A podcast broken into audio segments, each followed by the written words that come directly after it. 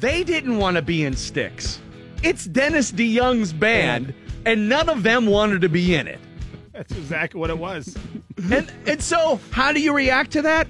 Well, you fire Dennis DeYoung again. Dennis was so good for this band for the first 10 years, but it's really been all about him for himself, in my judgment, ever since then. For Dennis, it was either his way or the highway, and we've chosen the highway. They sued. So, so, so they sued Dennis DeYoung basically out of the band, and he wanted control of the name of Styx. Babe, I'll that's what I sue was- you. Randy Bauman and the DVE Morning Show. Yeah, all right. The fascination with uh, Dennis DeYoung and Styx might be bubbling over a little bit, and I, I promise to dial it back. but I'm still going to go to that show in October. No question. Go back out to Greensburg, hang out at the Palace Theater, and see Dennis DeYoung sing all of his hits. We got to see Styx without Styx, yeah, I mean, I've heard it's the better Styx. which is crazy to think about. It is. hey, it is the DVE morning show. Val is off this week. A much needed rest from RBS. And uh, today, uh, uh, Julie Grant from uh, KDKA Channel 2 going to be here filling in with your news. I'll, Julie. I'll take care of things early for you. Uh, the uh, news brought to you by Dormont Appliance. Quick look at the weather from our friends over at the Channel 11 Weather Center. It had seemed like that storm needed therapy. It's very isolated. This this uh, this storm just won't talk to anybody. It really needs to get out and interact. Uh, currently 70 degrees right now at DVE. Singer Demi Lovato is breaking her silence almost two weeks after an apparent drug overdose. Overdose. Uh, Lovato released a statement saying she now needs time to heal and focus on her sobriety and her road to recovery. She thanked her family, team, the staff at Cedar Sinai Hospital, and also her fans. Lovato noted she's always been transparent about her addiction, and she realizes that it's not something that can just disappear with time. The singer stressed that she will keep fighting. Well, best of luck to her. I hate these th- these stories that run. She breaks her silence. She just OD'd two weeks ago. Yeah. How about it? It's she speaks for the first time. Right. You know, because she's been recovering from overdosing on drugs. It makes her sound like she was trying to figure out how she was going to handle it all. Oh, geez, I better break my silence on this. All right, guys, I I'm sorry. I'm gonna fix things. You'll see.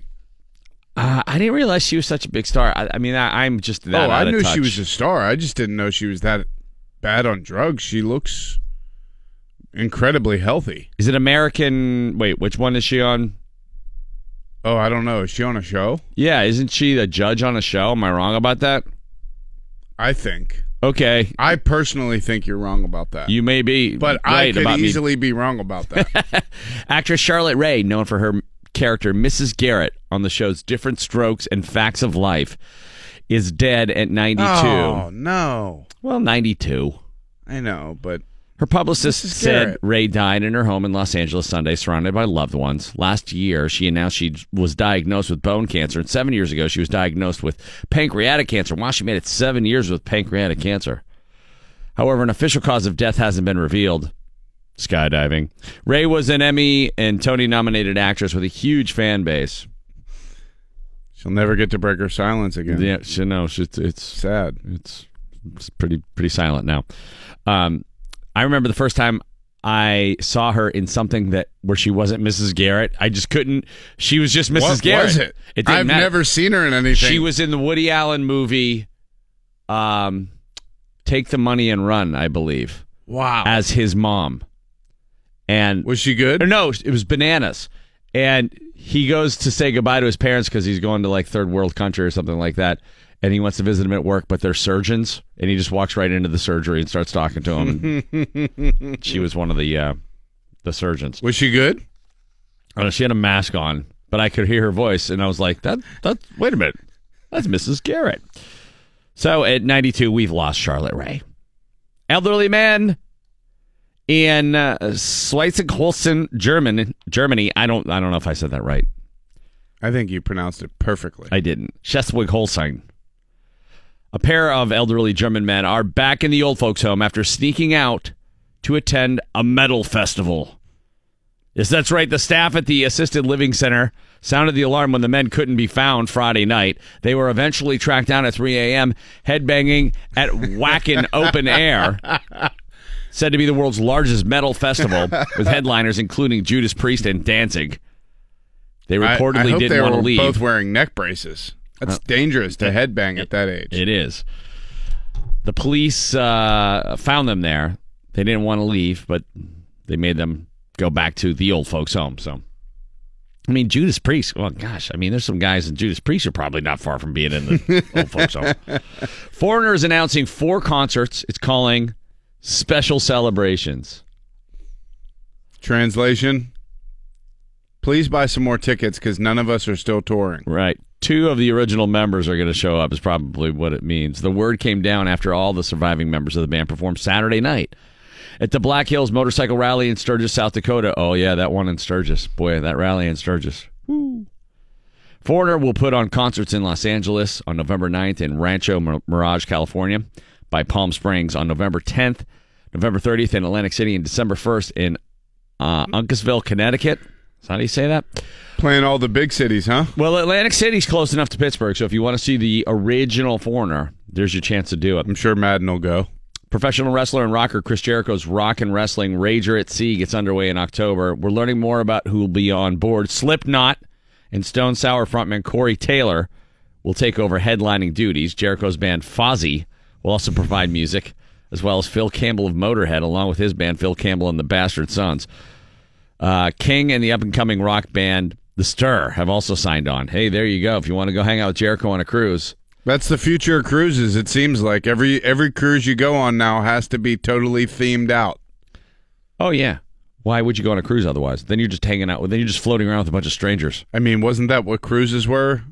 They were pri yeah, but then everyone figured out they're like, hey guys, why are we camping together on the water? If we're going to be stuck on a boat with people, let's be stuck on a boat with people that like the kind of music we like. Who are at least like minded. Yeah. Uh, that's going to take place in October. There's a new record in the books after an Ohio school teacher rowed his boat into the port of St. Mary Saturday in the United Kingdom. Brian Carlson, I'm sorry, Bryce Carlson, set the record for the fastest west to east solo row across the North Atlantic. The first American to complete the challenge. He made it from Newfoundland in 38 days, 6 hours, and 49 minutes, beating the old record by 15 days. Dude crushed Whoa, it Smoked it. after braving storms and other dangers in his 20 foot boat. Uh, Lucille, that's the name of his boat. Carlson came ashore before a crowd of spectators. He was pretty wobbly, but 15 day quicker jaunt across the Atlantic than the previous record holder. That's crazy. We bring the pontoon back when there's thunder. And uh, finally, a mental health company is offering Mets fans free conditional, confidential rather, therapy sessions to help them deal with a troubled season. The New York Daily News reports UMA Health, a New York based online mental health marketplace, is providing the help for folks who aren't able to see a therapist. Well, Pirate fans might need this after all the excitement of last week and then reality kind of setting in. Browns fans have needed it since 99. folks can visit umahealth.com slash mets and put in your email address and most troubling mets moment this year and they're promising to get back with you with some counseling i like that they're actually pinpointing the moment that you broke Where was it exactly? Describe the moment. buckos with a tough weekend mike will have more on that coming up in sports the uh, friday night uh, lights portion of camp getting underway this past weekend. Ryan Shazier really the star of that one, and things becoming a little more clear on defense. Mike Prisuta with his report live from Steelers training camp coming up. Rob King from AT&T Sportsnet will talk Buccos, and Mark Kaboly from The Athletic with a camp update for you live from Latrobe coming up a little bit later on this morning on your home of the Pittsburgh Steelers. Yeah, the DVE morning show, J. Geils band there when they took that super poppy turn with that album Centerfold. You could not turn on the radio when that was released without hearing it. It was one of those things. It was ubiquitous, man. Guys, we just want to whistle. That's all we wanna is do. That, is that is that such a big deal? Can you just let us whistle?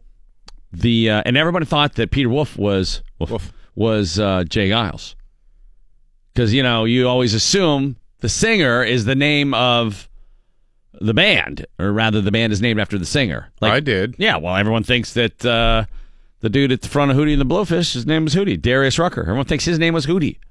How is his name not Hootie? Everybody thinks that uh, Ian Anderson from Jethro Tull was uh, named Jethro Tull. These are weird things. It's just you're, you're conditioned to think, oh well, he's the singer; it must be his band. Sure. Not so much with J. Geils. You know, the uh, Comedy Central roast of Bruce Willis aired last week. I don't know if you got a chance to see it yet. I didn't. One of my favorites, Kevin Pollak, uh, is featured on it prominently. And uh, when he was on the show last year, it just, I mean, he always makes me howl. His impressions are second to none. But has there been a more relaxed actor than Alan Arkin? A, a guy on screen who is, I mean, like from Second City on, this is he may be one of our most underrated comedic actors. As much accolades as he gets, to me, he is as big as anybody. Robin Williams, we put anybody on the screen, the funniest guy. And the In-Laws is, you know, maybe That's my favorite comedy of all time. Yeah. yeah, yeah. And I was fortunate to meet he and Peter Falk over the years. Peter Falk was one of the first impressions I did. Like I did it on the Tonight Show, my very first appearance, because I knew that Johnny loved Peter Falk. He had him on all the time. So my first time on the show, when there's a pre-interview, spoiler alert, and I had the, so they say, you know, what do you want Johnny to ask you to set up your stories? And I said, well, just have him ask me if I do impersonations. And I again knew that he loved Peter Falk. So sure enough, that moment comes. Now, now, Kevin, we'll talk about the film in just a moment. Somebody told me uh, that you do Peter Falk. Is that right? And I crossed just one eye because he was very famous about, about having a glass eye. In fact, I remember reading in TV Guide, Peter talked about having a glass eye. Uh, being playing little league as a kid, and he slid into second. The ump called him out, and he took out his eye and handed it to him and said, "You clearly need this more than I do." Pretty hip twelve-year-old, if you ask me. Uh, so I did the Peter Falk for Johnny, and he flipped out laughing. And um, so three months later, I'm accosted in the produce section of the grocery store in Los Angeles by Peter Falk, who asked me, somewhat near the carrots, uh, "How do you do that with your eye? Me, I understand, but how do you do that?" yeah. Yeah. So uh, meeting him was great, and then I worked with Alan Arkin on the movie uh, The In, uh, uh, uh, Indian Summer. which is a great flick. Sam Raimi uh, directed. I uh, Mike I- Binder actually directed. Sam Raimi Oh, plays okay. the groundskeeper guy That's in what the it- all film. right. Yeah, yeah. Uh, but Diane Lane, Bill Paxton, rest in peace. Uh, great people in the movie. Um, yeah, and, and Alan Arkin, you know, I was a guy who I admired my whole life, and so when I finally met him, I, I realized I'd been following him around on the set like a little puppy. Sure. anything to be near him, you know. And at one point, he turned on me and he said, "You know what? Get away from me. I'm on my way to the can. I'd rather do it alone." yeah. But he grew to kind of love that you were uh, Well, I started emulating leaving, I started leaving phone messages on his, on his machine. Dude, message to myself. Let's see. I know there was something. What the hell? oh yes. Check on the truck for Tony. and get some dog food for Jesse. I think that's it. And then a couple days later, I got a call on my machine, and there was a message for me. Hi, Kevin, it's Alan. You know what? I don't think it's funny. there was about nine seconds there. I did not remember leaving that message. The great Kevin Pollak there. Mike Prisuta coming up next, live from Steelers training camp. St. Vincent College in Latrobe. We'll talk with Mike about the weekend's activity with the Steelers. Also, the Buccos kind of got themselves quickly uh, tied into a bit of a knot here after having all that good PR about the trades and excitement was high. All of a sudden, some reality setting in for your battling Bucks, and uh, they drop another one to the cards yesterday. A full report next on D. DVE Sports. All right, Mike Prisuta's got your sports right now, live from Steelers training camp, St. Vincent College in Latrobe. Mike, good morning. How are you? Good morning, guys. Sports this hour is brought to you by Xfinity from Comcast. The Steelers had a busy weekend, and it wrapped up yesterday with a uh, weather delayed and then weather interrupted and shortened practice here at St. Vincent College. Uh, they didn't get down onto the field till about 3:15. Then there was a little lightning, so they went up to the locker room for about 15 minutes and then came back down. And when they were on the field, uh, because the weather was threatening, it was kind of like a scene out of uh, vacation or European vacation. Hey, kids, look, Big Ben. And then it was on to the next drill. Seven shots was only five shots, and everything was condensed. But uh, Mike Tomlin happy that they got the short yardage work they wanted to get in, uh, a third and one drill and a live goal line drill, and he was happy they were able to uh, deal with some curveballs along the way. Man, that was really good, challenging logistical work, um, but it was important that we worked our way through that and got what we intended to get done today. We were fortunate to do that. Um, obviously, we're going to be safe regarding lightning and things of that nature, uh, but to get short yardage and goal line in, to get an exposure to these young guys uh, in that phase of the game was very important, particularly because we'll be going into a stadium uh, this week coming up. And uh, you don't want to go in ill prepared in any form of football. Obviously, short yards and goal line is a significant element of that. We're always interested in getting live short yards and goal line prior to going into our first preseason game. Uh, we did that today. We had an opportunity to get guys acclimated to those circumstances and see who can perform. And I love the energy. I love the ability to deal with the unforeseen, like lightning go inside and come out and bring the level of energy energy that they brought to that sequence. Uh, I was impressed by that. Very interesting play in the goal line drill. It was a play action pass from Landry Jones to Xavier Grimble, and it uh, turned out to be the new catch rule unfolding in front of our very eyes. Grimble caught the ball. Vince Williams dragged him to the ground in the end zone. Because it was wet, both players ended up sliding out of bounds, and eventually Grimble lost control of the ball and it came free. All the guys on defense who uh, were not in the in the rep were pointing at the ball, saying no catch, no catch. There were high school referees working practice yesterday, not NFL guys, but uh, the two guys on the scene kind of huddled, and then they made the call touchdown, and it looked uh, to be exactly the call that should have been made according to the NFL's new catch rule. Mike Tomlin wanted another look before he was willing to go that far you know, I don't know that those officials are NFL officials. You guys can chew on that and talk about that for the purposes of, of unique and good discussions. Let's say it was a catch under the guise of the new rule. I didn't have a good enough look at it, to be honest with you. I, you know, I have an opinion regarding it after I look at it on video. I'd be happy to, to discuss it relative to the new rule because I just think the more we all get familiar with that, the better. And so, um, but without having seen it, it was moving away from me, and my, my line of vision was blocked. Uh, I'll get back to you on that. Mike, there was that. They ruled it a catch though on the field. They did. So I'll accept that until until I get a chance to review it. Yeah, and now according to Tony Steratore, who's an NFL back judge, and uh, he was part of the crew that was in town last week, updating everybody on the new rules.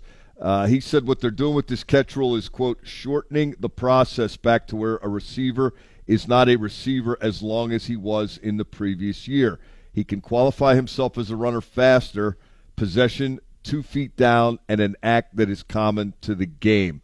Now, the play they used on the video that they showed everyone was Jesse James against New England last year, and they said now this is a catch. And the oh. Grimble, the Grimble play wasn't uh, from yesterday wasn't exactly the same thing. It was a, a fade to the corner, but he caught the ball, got a couple feet down, then he was dragged to the turf in the end zone. You no longer have to survive the ground.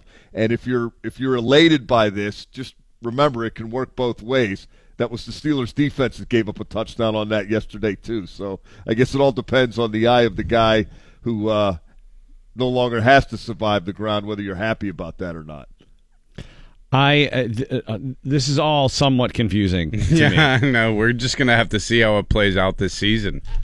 Well, basically, they showed the James play, and they said it, it, it's catch the ball, gain possession, two feet down or a body part down, and then a football act. And and they used the James play because a football act is stretching the ball. So if if okay. the James if the James play happened this year as he turns to stretch the ball and breaks the plane, it's over. Touchdown. Touchdown. Right. And then when his hands come down and he hits the ground and loses the ball, that stuff doesn't matter. Grimble was was in the end zone. He caught the ball, got two feet down in bounds, so the play's over right there. Once he hits the ground, slides out of bounds and loses the ball, no big deal. The Dez Bryant play from years ago catches the ball, takes a step, stretches it to try to get it to the end zone. It's over when the ball hits the ground because the ground can't cause a fumble. It's more catches. I like that. More catches are going to result from this. Right. It's just frustrating because when you use a catch that completely altered the Steelers season as the example, well, you know, this would have been good, good, you know, had it happened, uh, you know, a week ago. Well, Rand, just look at it this way. It'll it'll make you feel a lot better when you take into account that Tom Brady still had enough time to throw the ball to Gronk two or three more times, even if Jesse scored. It's true. he would have had plenty of time to just come back and see. Is Sean Davis still guarding him? Yeah, throw it to Gronk. throw it to no- Gronk again. Is nobody guarding him? Throw it to Gronk. Do they Yeah. have ten guys on the Is field? everybody Throw it- guarding him? Throw it to Gronk. Yeah. Is Sean Davis on the field in Latrobe yet? He is back. He and uh, Sean Burnett returned over the weekend. That was a significant Morgan. Burnett. Uh, Morgan Burnett, yes, because those guys uh, need to work together. A couple things from the weekend.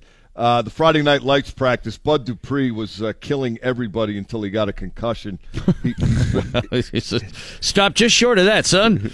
I mean, uh, he was he blew up uh, backs on backers. He was uh, tackles for loss. Uh, hurt quarterbacks harassed. He was a monster out there until he wasn't. He's been out since then. James Washington uh, made some plays uh, in two minute work on Saturday with Ben Roethlisberger. All the receivers, or so it seems, are injured, so he finally got some reps with the first team in that two minute drill, and he caught a fade touchdown to complete uh, the first team offense's two minute exercise. Because when I asked Ben about him the other day, he's like, "I don't know, I haven't thrown to him yet." Yeah, I thought that was an interesting uh, comment by Ben, an, an interesting answer to that question. He got to earn his way. He's got to earn his way up there, or Yeah, and he- a he's lot of people have to be hurt, and uh, then he'll be there. he, he is making a lot of plays, guys. Uh, he's also making a lot of mistakes, uh, which is not uncommon for a rookie. Uh, and the plays he is making are not against top-notch guys. Even uh, the touchdown he caught with the first team in that two-minute drill, Joe Haden wasn't practicing, and a number of the other corners were out. So James Washington beat Jamar Summers for what that's worth. But you know, each step at a time, right? At least he's gotten to play a little bit with Ben now, and uh, you know maybe that'll uh, help facilitate the process. Yesterday uh, they did goal line, as I mentioned, and Terrell Edmunds was a part of that. Uh, on Saturday, he had been a part of the seven defensive back stuff that they used for the first time with both of the starting safeties healthy, uh, Morgan Burnett and Sean Davis. So uh, a role is kind of slowly but surely uh, coming into focus for Terrell Edmunds, even if he doesn't start. Uh, Steelers are off today. They'll resume practice tomorrow out here at St. Vincent. Pirates lose a tough one to the Cardinals, two to one. They're now four and six since their 11 game winning streak. They're seven and a half games behind the Cubs in the NL Central, and they are five games out in the wild card, and they have fallen behind Washington and St. Louis in that race. First to three in Colorado tonight. Time to go on another winning streak, and uh, what better place to do it? They've got Joe Musgrove, Jameson Taillon, and Chris Archer lined up the next three days to face the Rockies. Well, they're going to need it. Yeah, they're gonna they're gonna have to win another you know five, six, seven in a row at some point to Yep. uh, to give themselves a shot at this. They've done it before. They can do it again, Mike. They can. Uh, well, you know, Musgrove, Taillon, and Archer. I'm I'm real interested to see how this goes the next three days. I was surprised at how few people showed up for the Friday night Archer start. Twenty-seven thousand, the announced attendance. Yeah, that's that was probably a really good walk up because they only had 19 yesterday, And well, they had thirty, I think. On- 32 Saturday night. Okay, and that was regatta also, which meant that was a free fireworks that happened during the game, basically. You got a regatta with John Cicada. Yes, Actually, you don't, and I didn't. you Well, missed out on the best fireworks of the year. It's catchy to say it that way, Mike. Right. You don't re- got a regatta. It's, it's the rebel in me, Bill. Anytime you say I got to do anything, I'm gonna probably go the other way. That's uh, Rebel Mike Prisuta, live from Steelers Training Camp, St. Vincent College in Latrobe. More from Mike next hour. Thanks, Mike. Thanks, guys. Coming up, uh, filling in uh, on the, the news, Julie Grant from Channel 2 will uh, be taking over for Val today, who's on a much needed vacation. We're going to talk Steelers with Mark Kaboly from The Athletic, who's rooming right next to Mike. Maybe we can just have him come over and use Mike's headset there. and Rob King talking Buccos 815. Every time I hear that commercial, I just imagine a bunch of subs washing up on the shore. How magical that would be. You'd be sitting there, you're like, do I smell ham? And then you like open your eyes Is that a cold cut trio? and peer. through your uh, sunscreen glaze and notice there's a six inch meatball hoagie sitting next to you on the beach. I wonder if you poke it if if it'll explode like the whales do. Hopefully not. It's the DVE Morning Show. Um, a new survey out of the University of Georgia has emerged. Researchers quizzed 758 people on their desire to visit Cuba. Of all the destinations, Cuba was chosen because of its recent availability to U.S. tourists. Because the country's been locked out for so long, it's widely considered an authentic travel experience. But only in the short term, as the study highlights, their narrative, see Cuba before it becomes McDonaldized, Oh, has God. been eternalized by mass of American tourists. Now, Get with- it while the pictures are good. with the, this is exactly what it is. Researchers quiz respondents on whether they would like to visit sometime in the next year, the next five years, or the next 10. And the people were asked several hmm. questions about their travel motivations based on the time frame they selected. People wanted to see Cuba within a year were far more likely to be motivated by the promise of likes on social media, whereas people content to wait another five to ten years had more of an interest in the country as itself, or as it is. You know, they, they didn't care about preserving what it is right now to capture on their Instagram. Just want to be the worst. Researchers noted the symbolic value of social media posts about travel experiences has a greater influence on intentions to travel in the short term compared to the long term. They suggested such findings were useful to travel agencies as destinations with high social media potential could take advantage of the bandwagon effect and the snob effect as they wax and wane in popularity. So there you go. Something we've always kind of known. People's travel plans Yeah. center around a lot of times, particularly the younger people, people in their 20s. Eh, Where can I get the best picks? Where will I get the most likes? And once it's already played out, well, you don't want to go there. I heard someone say they were talking about Iceland, which I went to Iceland last summer when those trips first started. Now the uh, the the And you went there just to get some likes, right? all I wanted was likes. Yeah. The boom that sort of did happen in Iceland already occurred. And you know, Pittsburghers now had a an opportunity to go direct to Reykjavik. 5-hour flights, like ch- slower, not slower, but it's uh, quicker than getting to Seattle, you know? yeah. And so uh, we went, we toured around the country. We went to all the sites. We did a bunch of hikes. Unbelievable pictures walking around Oh yeah, you showed me. It's amazing. Incredible. Beautiful. I mean, I'm not going to lie to you. The amount of likes I got on the pics I posted, and I posted them all after I got home, it was it was like through the roof. I was like, look at me. Whoa. Look at all these likes. Hold on a second. Last week, someone was talking about it like, no, it's already played out. Are you going to go to Iceland? Nah, it's already played out. Like, it's Played out. the- all the pictures are used up. Everybody's been to all the places. There, This so is just dumb. I know we, we we're hitting new levels of dumb. all the time on a daily basis. I mean, But this person was literally saying, "No, I don't want to go to that unbelievably beautiful place because everybody's already posted pics from there." no, I'm going on spring break in North Korea. That's exclusive. Nobody's been there.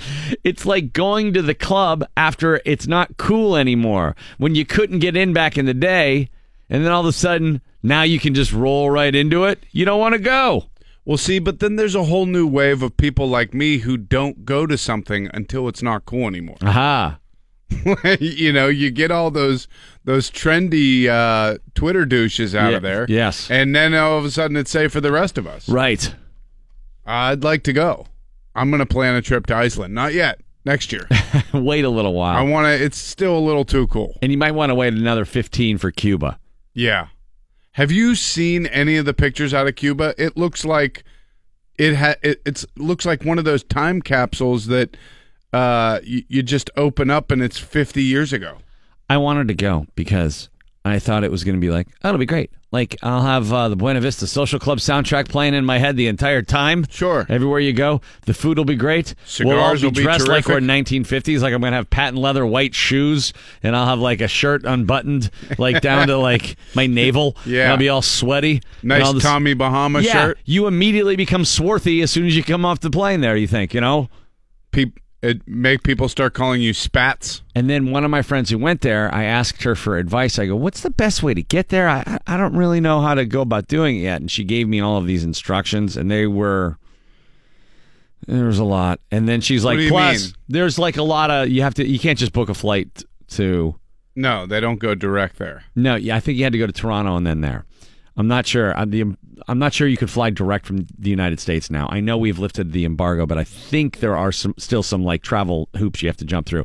Well, what had happened was they started. Don't remember the sonic attacks that happened there Yes. on our embassy. Yeah, where where it affected people's hearing, like they were screwed up for days and So, weeks. so they said, "Hey, don't go there till we figure out what the hell's going on here because they're practicing some new type of warfare on our embassy down there." And oh, by the way, there are mosquitoes with the Zika virus. So then I thought, okay, All right. I really would like to get the likes, but this is a bit much. Got to go down there in a beekeeper suit and heavy duty earplugs. But that's what's great about Pittsburgh. You can go to Grandview Avenue, take a picture, you're going to get 400 likes. That's right. We're a like-proof town. We are. You need a little kick in the self-esteem bucket? Go to the point. Just take a Oh, picture my of God. anything. People were posting pictures of the regatta this I know. weekend.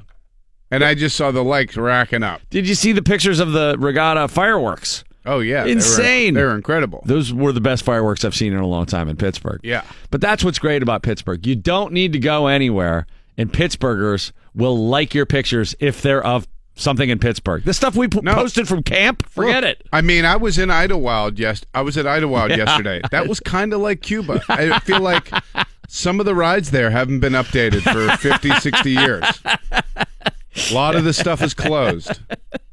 A lot of wooden rides that are no longer in operation. A lot of the food, they're like, "Eh, you might want to. I don't know. You might want to toughen up before you eat that. Happy Sunday. Uh, on the way for you, Julie Grant's going to be filling in for Val with a news update. We're talking Buccos with Rob King. We're talking Steelers with Mark Kaboly and Mike Prisuta. Got your sports at the bottom of every hour here on DV. Uh, I bet every teacher has been driven to drink, but you might want to wait till you get out of the school. The Virginia elementary school teacher in hot water for allegedly boozing inside a classroom. Teresa Folsom was the one officer say was drinking. Alcohol was found in her classroom. She was arrested and placed on suspension. If you're so drunk that it gets deemed a medical emergency, then you are in bad, bad shape. Know, and you're in an elementary school, things have gone south. Maybe you chose the wrong career. All right, guys, we're going to finger paint today. I'm gonna lay down. this is social studies. Just paint Andrew Jackson. Shut up.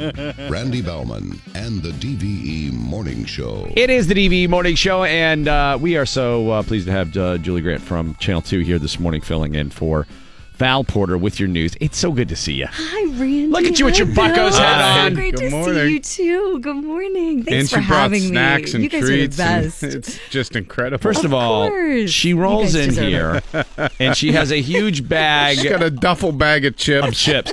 It, it says a lot of what she thinks of you and I that she came in here with treats that you would basically prepare to go to a day to Kennywood with a little kid.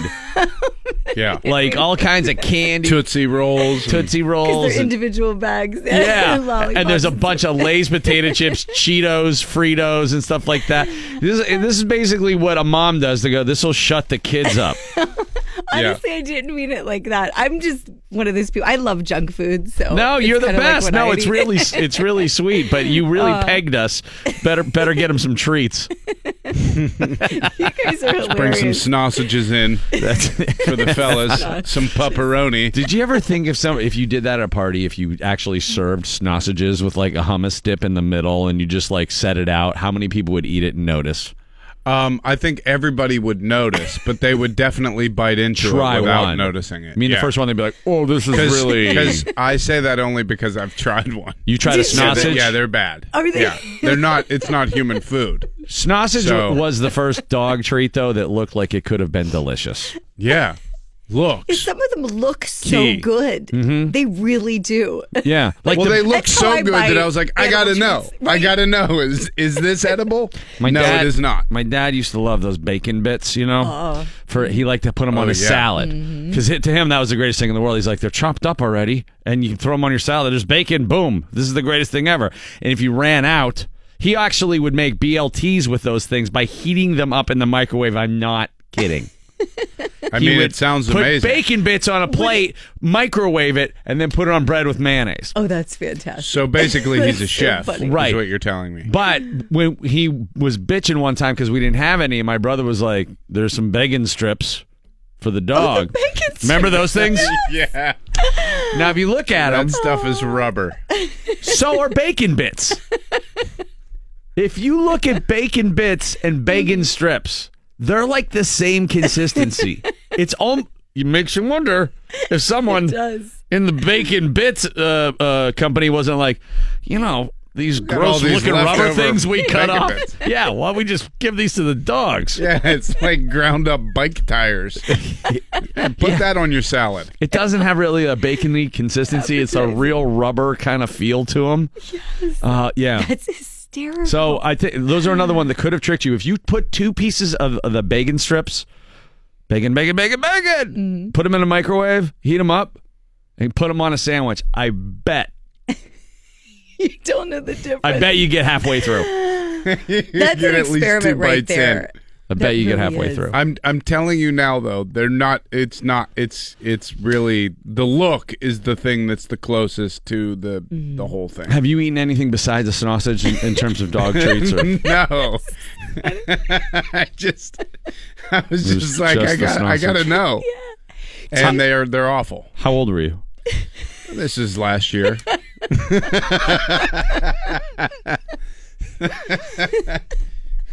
Wa- like way too old to be trying sausages. Okay. Yeah, like college.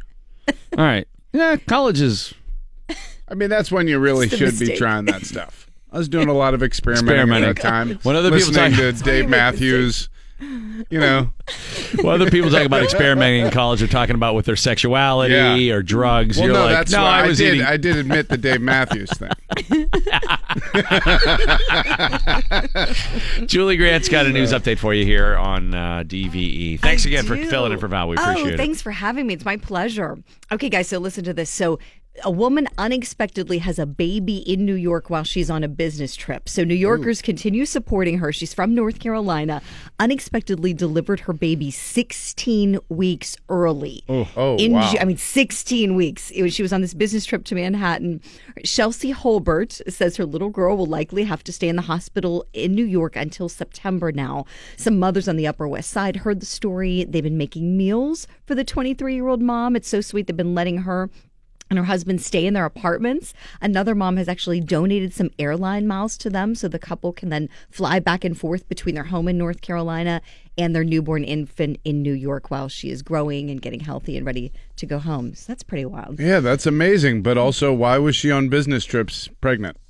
well, it was a long time before she was giving maybe birth. she she didn't Weeks. think it was going to be that That's eminent. really early. She was like mm-hmm. five and three quarters months pregnant. It wasn't like, mm-hmm. you know, Yeah, the baby Right. wasn't fully cooked. yeah. Right, right, right. You thought you'd be good. So hopefully the baby will be nice and healthy. Yeah, my and uh, they'll my get back to sister in law nice. skipped out on our vacation, our family vacation, because she's she's pregnant, Pregnant, but oh. she's got like two months to go, and the doctor was like, "You could probably fly. You're gonna be okay." Mm-hmm. And she was like, "Yeah, I gave uh, uh, birth early last time. I'm not doing it this time. Like I'm not Right. Not Especially screwing with around." all with the it." airlines and the Sure. trouble they've been in. But then we were like, They won't help you deliver that baby. "Oh no way!" They drag it off like that Asian guy. Like, Let's go, baby. Let- it's like the worst birth technique ever. We did a little digging, and then we figured out she probably didn't want to hang out with us. Actually, this might have just been an Turns excuse. out she doesn't like us, Yeah, guys. she wasn't worried at all. Oh my god, so funny. All right, guys, so get this. Dionne Warwick is blasting the documentary that Whitney claims her sister molested Whitney Houston when the late pop superstar was a child. So the five time Grammy winner is defending her sister, Dee Dee Warwick, in an interview that's going to air in an upcoming broadcast of Larry King Now. The singer telling King that her sister would never do anything to harm any child, especially a child within their family. Dee Dee died in 2008, um, and Dee Dee and Dionne are the nieces of Cissy Houston, who is Whitney's mother. And Cissy Houston told People magazine last month that she shares what she called Dionne's horror about the claim that was made by Whitney's longtime assistant. First of all, I think it's interesting that when people who are dredged back up from, you know, two decades ago need to address something publicly, they automatically seek out the news source that was relevant two decades ago. Mm-hmm. Mm-hmm. Like, we better get Larry King. Let's If get we- Larry King. If we can't Yeah, get. Phil Donahue, alive, right? We're, we're going to do Larry King. and the second thing is, I don't know what happened in, in their family. I don't know if at the, what abuse situation was present, but they whatever they were doing, they didn't do it right. Right. I mean that that poor family is an absolute mess. Just shambles. When you watch the documentary, you're only left with how are people this successful, this messed up in their personal Right. lives. Mhm. So you've seen it then? I I, haven't I seen saw the first. I saw the Showtime Whitney documentary that that the one that just is the documentary title is Whitney. Yes. Yeah. And you're just kind of left with, oh, she got so successful so soon in her life, so early, that she was immediately untouchable. So the Whitney stuff was like she was already off on her own. They may have had issues they needed to deal with with her. You know, she might have had uh, some baggage that could have been kind of dealt with, but instead she just got super famous. In I didn't see the documentary, but just from watching her career sort of on the outside, I wasn't it wasn't all that expedited by her linking up with Bobby Brown. Well, that was yeah, that was kind of like part two of all of this. Yeah. So again, if there was abuse that happened at an early age to her, instead of having the wherewithal to deal with it, Sure. or the ability to at that time, she was world famous. Like, you know, a few years Yeah, she later, had the and most then amazing voice anybody had ever heard. and then that probably put everything on the back burner emotionally. She's like, oh, I don't know, the stuff's all behind me. It doesn't matter. And as we all know, that stuff never goes away. Right. Yeah. I'm just confused. At Dee Dee, Cissy, every, it sounds like everybody's using nicknames. I know. No, Dee Dee did it. it was, who said so? Cissy. Right. Cissy said so. I mean, God forbid the Ramones and the Houston family ever got together. You would never be able to figure out anybody's name. Dee Dee, Cece, Joey, Tommy, Tommy. Whitney. Uh, Okay, guys, so wait, let's talk about some movies. The box office right now Winnie the Pooh, which I, I can't wait to see this movie. I think it just looks so adorable. Winnie the Pooh could not unseat Tom Cruise, though. So Winnie the Pooh failed to unseat Tom Cruise at the box office. It's called Christopher Robin, is the name of the film. It opened with 25 million this weekend. They should have gone with Mission Impossible. Yeah, you're right. that held number one for a second straight week, Randy. Thirty-five million dollars Would have done better that way. Could have tricked people into thinking they were seeing the other one. right. So Eeyore does all his own stunts. I he heard, does. too. Yeah, he hangs off a he hangs, he hangs off a wagon. doesn't it look so cute? The trailer for Christopher Robin. It all No. kind of looks creepy to me, but Does it? yeah, I if I was a parent, I would look at it as an opportunity for a nap while my kids enjoyed something. Yeah. You take him to one of those daughter's nice luxury theaters with the Yes. lazy boy chairs. Daddy gets a cocktail. Sure. You sugar sugar the kids up, and you take a little bit of a nap. No, I mean, I, I like the movies that we've seen this summer that we really love. Uh, Hotel Transylvania 3, Incredibles 2. Yes. Looking forward to Wreck It Ralph 2. A lot of sequels going on. Um, stuff is great. I mean, I, I don't know. Like, I was never into Winnie the Pooh. To me, always seemed terribly sad. Him and Charlie Brown seemed like they were bipolar or like seriously depressed. They were. Yeah. I mean, that was kind of it. Oh, hi, Christopher Robin. It's like, oh god, The- just his voice bums me. Like, it it Makes hurts me. I don't know why. Eeyore, though, is a great metaphor for. I mean, we all have an Eeyore in our life, and if you don't think you do, you're Eeyore. Yeah, that's true. yeah. Uh, just that grumpy, nothing. Uh, Everything's gonna go bad. we all have an Eeyore in our life. We There's do. no Every question. work environment has an Eeyore. You're right. Yes. You're so right. Yeah. So that was the the real genius. Everything of sucks. Winnie the Pooh. I always thought was Eeyore. Eeyore. Eeyore's Yeah. so cute. And like Pooh's pretty lizard brain, right? I mean, he's just like honey all the time. Yeah. Right. Like he honey. doesn't even put pants on. He's like, I just got to find the honey. Where is the honey? yeah, I'm not wearing pants. So what?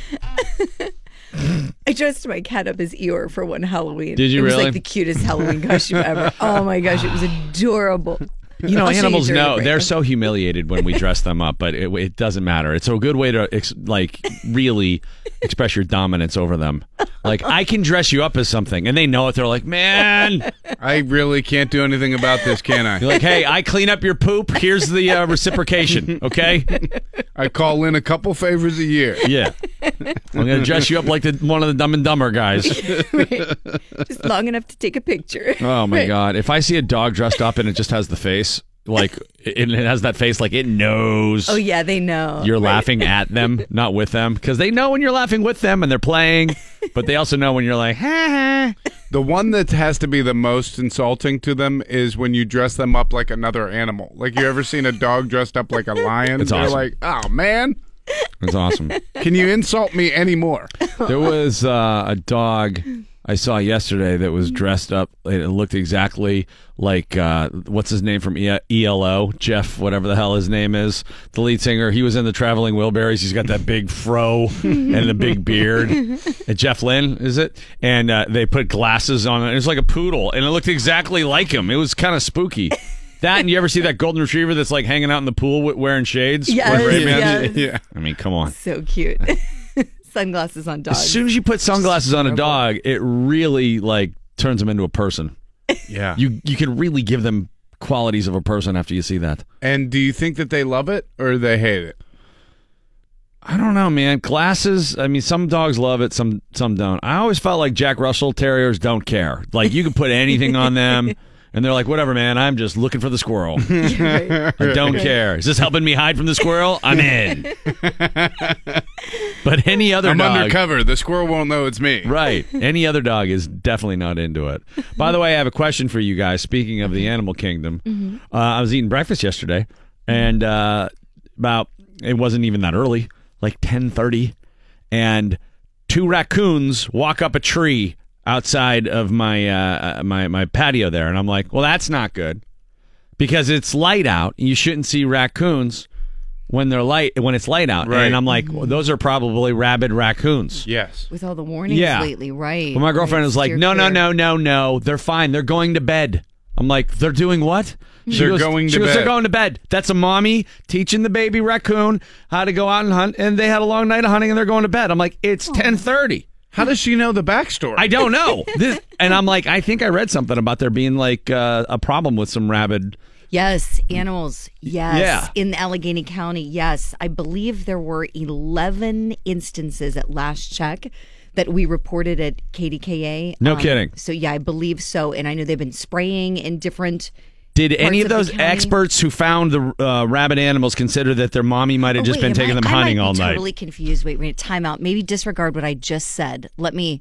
Let me this back- show doesn't let me matter. You can say whatever- throw No, anything at the wall time here, it doesn't no, I think. I'm totally wrong. Totally disregard that. I'll check during the next break and look again because I might be thinking of the mosquitoes because that was the Oh, yeah, big the West problem. Nile. The West Nile. all over the North Shore. Yes, and that's what they were spraying for. I'm sorry. Forgive me. It's too Yeah. early in the morning. No, I no, I think there's a rabid animal thing. No, we do Well, no, this there all the there time. are Yeah. instances of rabies too because Yeah. we've had several of those reported. I just can't The remember rabies. the number. I can't remember the number. We I- called we called uh, animal control this weekend. Uh, my neighbor and, and me saw this uh, raccoon walking and stumbling. That, see now that and then, uh, which I heard. I swear to God, unless they've been drinking, that means they have rabies. That- that does mean they have Yeah. rabies. These were going up trees. Two of them just going up a tree. right. One of them fall. Yeah, that's scary. Stay no, away. it was like ten thirty in the morning. Like I said, so I'm like, okay, Th- they're rabid. My girlfriend's like, no, they were just they had a long night. You, you leave She's them like alone. they're going to sleep, and you're already She's just- beating them with a baseball bat She's up terrified I'm against the going to tree. go out and kill the raccoons. Let me tell you something. Uh-huh. I will kill those raccoons if I see them. With a series of jokes that they'll never be able to get over. All right, you got one more I for us? do. I have Go a ahead. good one for you. You guys will like this. Okay, so there has been a big increase in the number of people who are getting plastic surgery to look like Snapchat filters. They want to look like their filters. This is according to some doctors in Boston. It, they call it Snapchat dysmorphia. And so people are asking for cosmetic surgery to get things like fuller lips, bigger eyes, thinner noses. A dog tongue that comes Yeah, out right, really far. puppy right? oh my god, this is just the Snapchat like this fil- is like who really, really? I mean, I, I just, I mean, I get because we heard about how social media was influencing the need for plastic surgery, Oh, right? And yeah. all the different apps that you can use on Instagram and all the different, you know, social media platforms. We are so doomed. Filter, There- but Snapchat filters, really? I mean, There's one Snapchat filter that like glosses over your face and actually like takes away the blemishes, and it is pretty incredible. oh wow. But uh, but that's not real life, Right. and and I know that. You know what I mean? I just I get the allure of like looking at your face like somehow magically turned symmetrical and blemish free. Right. Then it comes with cat ears and all that other mm-hmm. stuff. Is Yeah. Mm-hmm. you know. Oh my god, I want kind these of how you make it seem real like you're just making a joke. you're like, no, I'm a cat, but really, what they're enamored with is, I have no wrinkles. I, there's no blemishes. Yep. Right. I just look like a tomato that can talk. I mean, a good filter's great. Like, who doesn't love a great filter? But the, fa- the face swap thing But- terrifies me. I think it's going to be the, like the newest fake news. Will be us battling that. You know, I mean, we had the stories about those people. There's that Reddit program where they were Mm-hmm. taking porn videos and then taking like who like uh you know pick a Connie star. Chung's face and putting it in a porno, and then it Oh looked exactly like like they were able to transfer famous people's faces onto these porno scenes. So they were worried about like people doing that, like you know, bitter ex-husbands, Right. Like See, I doing thought that revenge wasn't porn, real. Right. And then I knew it. Which is a serious thing, right? I just knew that wasn't real. I was like, "There's no way Connie Chung is into this." no, no. Thank you for clearing that up because I just The porno everybody Wang I fell Chung for tonight it. It was, like not about bacon that. strips. Yeah. It looked so real. like bacon strips. I hope. Well, you might have. Never mind. never mind. All right, Julie. Uh, thanks so much. Uh, there's your Sure. quick news uh, update for you. She's filling in for Val, who's on a much-needed vacation. Mike Prisuta joining us when we come back live from Steelers training camp. On the way for you, uh, Steven Seagal in the news. He is uh, going to be representing Russia once again. We are bringing back everyone from the '90s in this modern day. Cold War turned pretty hot, and uh, we'll have some people we think that we might want to consider to go against Seagal in our one in one, one on one rather, mano y mano, uh, a diplomatic battle. That's right. Mike's uh, got the full report coming up from camp, but we're also going to talk with Rob King from AT&T Sportsnet about the Buccos and Mark Kaboly from The Athletic with his camp report. Uh, a lot of Steelers, a lot of Buccos, and hopefully the Buccos can get their uh, arse in gear here. Tough weekend for them. Tough stretch in the midst of these big trades that they made, and uh, they're going to have to start making hay real soon. Mike's got a full report next on DVE. DVE Sports. Yeah, Mike Prisuta live from Steelers Training Camp, St. Vincent College in Latrobe. Mike, what's going on? Sports is are brought to you by Citizens Bank. Uh, significant development for the Steelers over the weekend. They got their injured starting safeties back in the lineup. Uh, Morgan Burnett had been out since day two, and uh, Sean Davis had been out since uh, a week ago, Sunday. But uh, both of those guys on the field with the defense for Friday Night Lights and throughout the weekend. That was uh, a pretty big deal for the Steelers and a pretty big deal to Sean Davis. Yeah, man, I feel like we had a really good start uh, when he first got here in OTAs, um, getting comfortable with each other. Um, but now, you know, in the show, working together and being back on the field together, um, I feel like our communication is good. You know, we have signals. We, we, we don't have to run across formations. We can switch positions. We can switch jobs on the fly if we need to. Um, so I feel like, you know, the addition of Morgan um, definitely helped us a lot. Now, Sean Davis, uh, you might recall one of those guys. Uh, we talked a lot about this last week. Sean Davis, one of the five guys identified by Keith Butler as players that uh, really need to stand up, as Butler put it, for this defense to be everything it thinks it can be. It was Sean Davis, Artie Burns, Vince Williams, Bud Dupree, and Stephon Tuitt that the defensive coordinator specifically identified as guys who did not last season meet the ceiling that the Steelers have established for them and that the Steelers are going to want them to reach this season. Sean Davis uh, willing to acknowledge that uh, he belongs in that group. No, I mean I agree. yeah, yeah, for sure. Um, you know, I haven't reached my, my limit yet. I feel like I'm getting better each and every year. Um, with the position change, it's, you know, a little more added stress to my job, but um, the coaches want me at that position. They, they trust me, um, so I feel like you know that that's what I'm supposed to do. I'm gonna just you know take advantage of it. You know, put the extra work in because, like you said, they're dependent on me. So and I can't let the team down. Yeah, free safety in particular. Uh, that's the position, according to Keith Butler, that is the big play eraser for the defense. And big plays were a problem for the Steelers last year. Uh, they wound up uh, number five in the NFL in total defense in the regular season, but this was clearly a team that had big play issues periodically all season long. And uh, this was a team that particularly struggled after Ryan Shazier was out of the lineup beginning in early December. Uh, Sean Davis willing to accept that responsibility as well. Yeah, no pressure, but yeah, he said the exact same thing. So you know, that's our goal, and you know, if if if they if they need more more from me, then you know, I'm willing to do that. Shoot, man, wherever they need me, I'll play, man. I just just want to be on the field, want to make plays, want to help the team win. Very interesting play yesterday in the goal line scenario. Uh, a play action pass to Xavier Grimble from Landry Jones. And uh, this was the new catch rule unfolding in front of my very eyes. Uh, Grimble caught the ball. Vince Williams dragged Grimble to the ground in the end zone.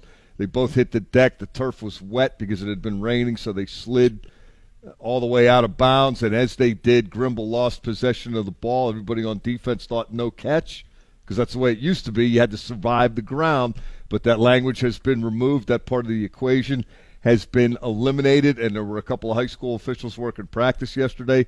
They called it a touchdown. I think they got it right. Mike Tomlin said he wanted to see the video uh, to make sure, but uh, he was willing to accept the initial call for the time being yesterday. It's, it's Mike. Does play- that does that surviving the ground thing only pertain to goal line?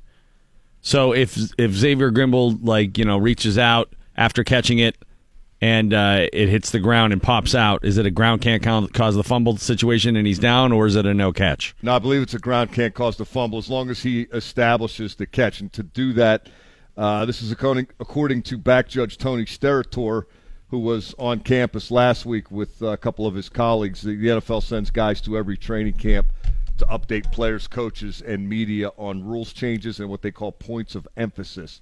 Uh, according to Steratore, uh, it's possession two feet down and an act that is common to the game. So if you catch the ball while you're standing there and then you turn to try to go upfield, that's an act common to the game. So there's a catch right there. Now you're a runner. So if you get tackled and the ball pops out, it's a ground can't cause the fumble. I would assume, but uh, you know we'll see how this plays out. We'll also see if this plays out in a, a scenario where they're calling everything by the letter of the law in September, and by December we're back to the old ways.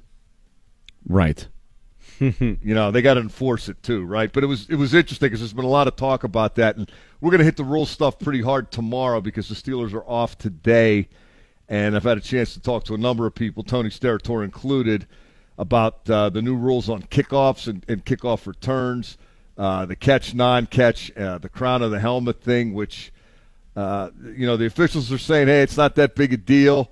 And a lot of players around the league think this is almost revolutionary that you can't lead with the crown of the helmet anymore. It's not just that you can't hit a guy in the head with your helmet; you can't hit him anywhere with the crown of your helmet. Right. You can't go into his sternum. The running backs can't duck down and, and blast into a guy with the crown of their helmet. Uh, you know, and this is all in an effort to improve the safety uh, of the players, and and, and I get that. Uh, it's just going to be so hard to be consistent with that one.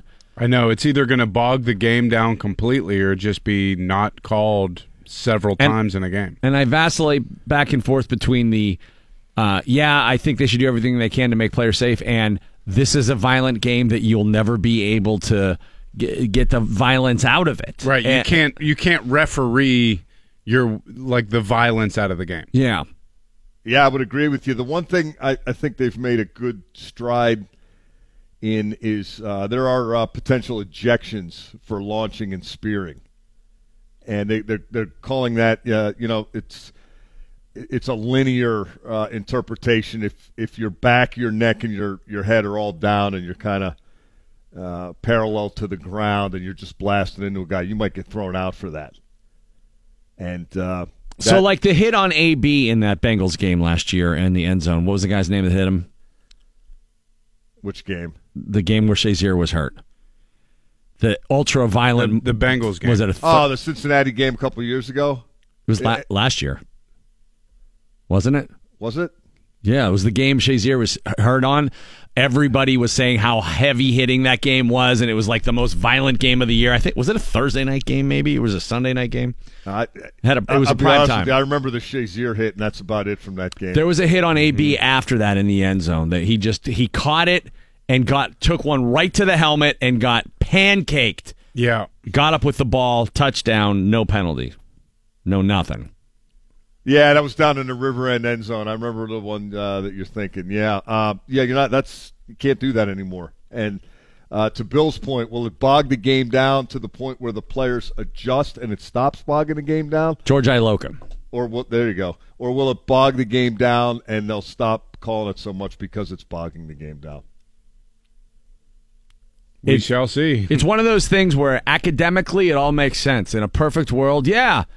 Take out the hits where someone is is doing things that are outside the scope of the game and they're trying to hurt that person, and then get rid of that person, and then that will deter future uh, uh, incidents such as this. But the reality is the execution of that, the judgment call that needs to be made, the having the courage to make the call in that situation, all incumbent on referees who quite frankly, would rather not have to deal with a, a week of controversy a lot of times, and they uh, don't call anything and say, well, let's send it back to uh, New York. Let's see what they say."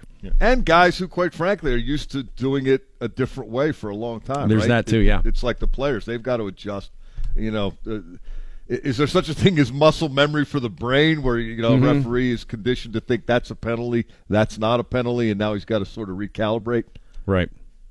We shall see. Bucks uh, two to one loss to the Cardinals yesterday afternoon. They dropped two or three to St. Louis on the weekend. Trevor Williams uh, gave up two runs in five innings. His scoreless streak reached 21 and a third innings before Matt Carpenter got him for a home run in the top of the fifth. Cardinals had been hitting the ball around the yard all weekend. Somehow the Pirates got a split in the first two games. Uh, St. Louis left a small army on base in those two games. Yesterday, a pitcher's duel, but the Pirates unable to get it done. They fall to 57 and 55. They've dropped four of six since that 11 game winning streak. They're losing ground in the division and in the wild card chase. They got to make another significant move, and uh, just maybe they are positioned to do so beginning tonight in Colorado. They uh, have three with the Rockies. Uh, four with the Giants and a couple with the Twins on a 10 day, nine game road trip coming up. And uh, tonight it's Joe Musgrove. Tuesday it's Jameson Taillon. And Wednesday it's Chris Archer in Colorado. Thanks, Mike. Appreciate it, man. We'll talk to you more next hour. We got uh, Rob King from AT&T Sportsnet joining us 8:15 to talk Buccos. Mark Kaboly with his camp report. The athletic reporter joins us 8:45 when we come back. Russia has appointed Steven Seagal to be a special representative to improve U.S. relations. We come up with ideas for our own diplomat to match up against Vladimir Putin. Vladimir Putin's favorite, Steven Seagal. Also, some Steven Seagal facts you might not have known. Know your enemy. Even though he has U.S. Is he our citizenship, enemy he's representing Russia. They are a uh, they they are a uh, an adversary. hostile a hostile state, and now they have a bandana wearing, painted on hair, having triple XL gi wearing. He's got so many martial arts belts. I I don't even know how to say None of them this. fit anymore either. 50 states. Uh, it's Randy Bauman and the DVE Morning Show. Bill Crawford with me. Julie Grant from Channel 2 filling in for Val with your news this morning. Well, uh, some of the uh, international news from over the weekend. Steven Seagal is now uh, Russia's special representative to try and help improve U.S. relations. Vladimir Putin, his buddy, Vladimir, Vladimir Putin, Putin. as you know, he has a very Steven Seagal way of saying Vladimir Putin's name. Um, that is not surprising totally. He's kind of decided, here's my guy, Steven Seagal. Uh, now, for it's those just of you, part of the electric Kool-Aid acid test that we're all living in right now. yes, because things are absolutely nuts. But here's uh, Steven Seagal's blues band. Quit the gal I'm loving. right. While my friend will have my room. I mean, I don't know if Hey, he's going to have any good. blues tunes that address U.S.-Russia relations right now. now. Don't heckle his band. He has so many towels on him while he uh, while he's playing. He must be sweating so much, and it's all like they're all like marked up with the shoe polish he has all over his face, like that weird goatee. So Steven Seagal, now a part of the Russian Foreign Ministry. so Wasn't he a marshal or something? Like I feel like he had a TV show No, where he was he was like, a protecting the border or something. No, no, no. In uh, Louisiana, he was a police officer in in uh, Jefferson Parish. Wow. And he had his own TV show. Remember? Yes. And it was him going around like arresting Like, people. Yeah, he know. was going on raids with the cops. right. So this begs the question: Who should we appoint to be the diplomat in charge of meeting with Steven Seagal? Hmm. There's there's a lot of options. There are a lot of options. Now, the first one that pops to mind, Uh-huh. of course, is Sly Stallone. That's actually- What? Your french fry is drowning. Oh boy, that's a bad line. I think he has to do it as Rocky, right? He Not has the- to not do it Co- not Cobra. No, no, because you know Rocky stepped into the ring with Russians and he won. Stallone is uh, Trump's right hand man. They are tight. Frank Stallone really tight with him, but Frank would not be a good one. F- Frank could serenade the two of them while the summit was going on. Okay, so that's one consideration. Stallone, sure, but it has to be in Rocky persona. You're saying? Yeah, he's been there, kind of done that guy. What if we put a guy with U.S. governmental experience in there? Jesse Ventura. This stuff will make you a goddamn sexual tyrannosaurus. Just like me. Yeah. Jesse the body. Yes, I think that's, yes. I mean, a little aggressive. And then, are we ever going to be able to trust it though? Because he's probably going to have some conspiracy theories about why it didn't Well, go I'll tell well. you this much: you're never going to be able to find me because I'm off the grid. and Jesse, you're Try not to off find the me. grid. Where, where, where? You're on the internet. I am. You well, have a website. I have a nom de plume. you sound like him. Bodyboy69 at AOL.com. Nobody knows who I am. So I don't think Jesse would be very good. No, maybe not the best. No, because he would get distracted, as you said. Also, keep in mind, I'm worried about the potential for whatever that is on his head, like rising up like Mars attacks, and then it could be a dangerous Yeah, you summit. don't know what he has in there. So you have to be able to defend yourself. I don't know if Jesse's in that good a shape. What about if we turn the tables on Vladipoot? Vladdy Is that what we're calling him now?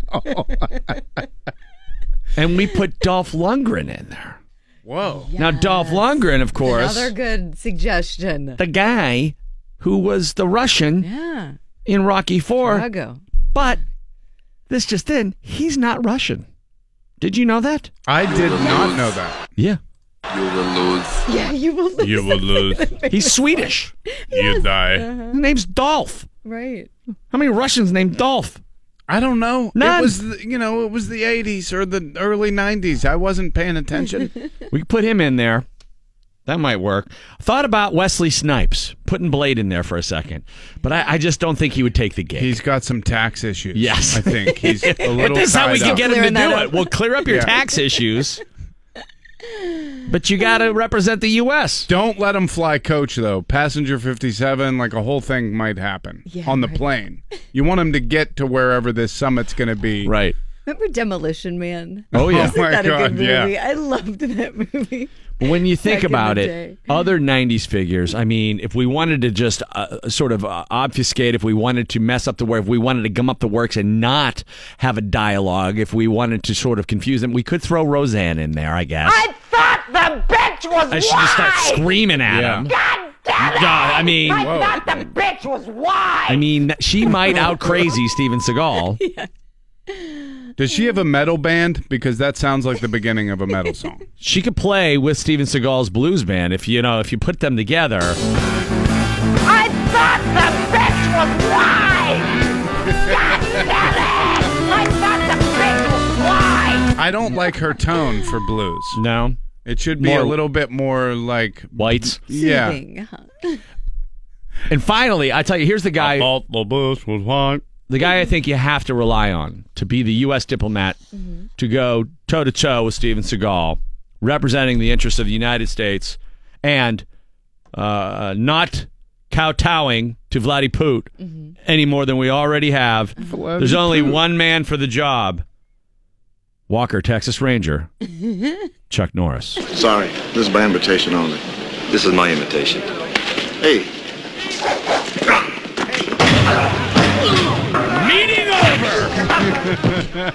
That's it! End of meeting. Van Damme isn't on the table. Yes, that would have I been a mean, great anybody that can too. defeat a whole gang of terrorists inside the Civic Arena I feel deserves like- at least. I don't know. I, at first, I thought look. Rick Sebak. And then, No. And then he said no. Jackie Chan, I think you kind of got to Jackie keep, Chan, You have to keep him in the holster until we need a one-on-one with China. They're friends. He and Jackie Chan are friends. Who? Steven Seagal. They're good friends. But if you get Jackie Chan, he has to be with Chris Tucker. Those two are a tandem. right? I don't know. It's a BOGO deal Absolutely. for Vladdy Poot. Yeah, Van Damme, I think, I'm is a little. calling him that from now. I think he's a little too, uh, a little too crushed. You know what I mean? I think Van Damme has been sauced up for a while. Oh no, that's but that could be sad. like the good redemption story. Like we have to dust him off and get him Right. back in the training. Then you have a We have to dust him montage. off. And then we have the montage That's of him training for the meeting. Yeah. And the muscles from Brussels goes in. Somebody stretching his legs back into a split like he used to do. Someone dropping coconuts on his stomach. It's, you know. Yeah, that could be great. So look for that summit of 90s action heroes as we've now basically tapped back into the 90s to help steward us through this unforeseen uh, time Yeah. in international relations, whether Pretty it's much- Dennis Rodman, Steven Seagal. Yeah. Anybody from the Expendables, pretty much, I think is where we're at. Arnold, I think Arnold, you really have to keep until you want to go nuclear because the Terminator doesn't smooth things over. Well, you know, he's he like terminates. the reverse of Steven Seagal. Steven Seagal basically renounced his U.S. citizenship and became a Russian citizen in 2016. He has full citizen- citizenship in Russia. Oh, Does that mean that he has to renounce? Like, what do you have to do? I think you just do that. I renounce thee, like you make a statement at the border. Okay. and you, your hands go like that. yeah, sure and, and Arnold did the exact opposite. Arnold did the opposite, exactly. Because he didn't renounce his citizenship from uh, Austria. I think he has dual citizenship. Uh, so they are kind of opposites in that regard. You can't understand a word either one of them says. Both of their hair looks like it's kind of painted on. The Seagal thing is really remarkable, though. When you look at his head, it looks like every morning he gets up and puts a triangle on top of his head and then sprays that Chris Berman stuff Yeah. all over it. and then just takes a bunch of Yeah. magnets and puts them all over his mouth. And then he gets his, uh, the, I don't even know what you call that, Seagal Manchu. Do you know I- that I Michael don't know what that Ovitz is. is responsible for Steven Seagal? He was his trainer back in the day. Michael Ovitz is like, you could be a movie star. And so he started putting him in movies. My favorite is he has like, I you know, his movies. on his IMDb profile, they have like all these Steven Seagal quotes. And one of his quotes is, I'm hoping that I can be known as a great writer and actor someday rather than a sex symbol. Wait, who called you a sex symbol?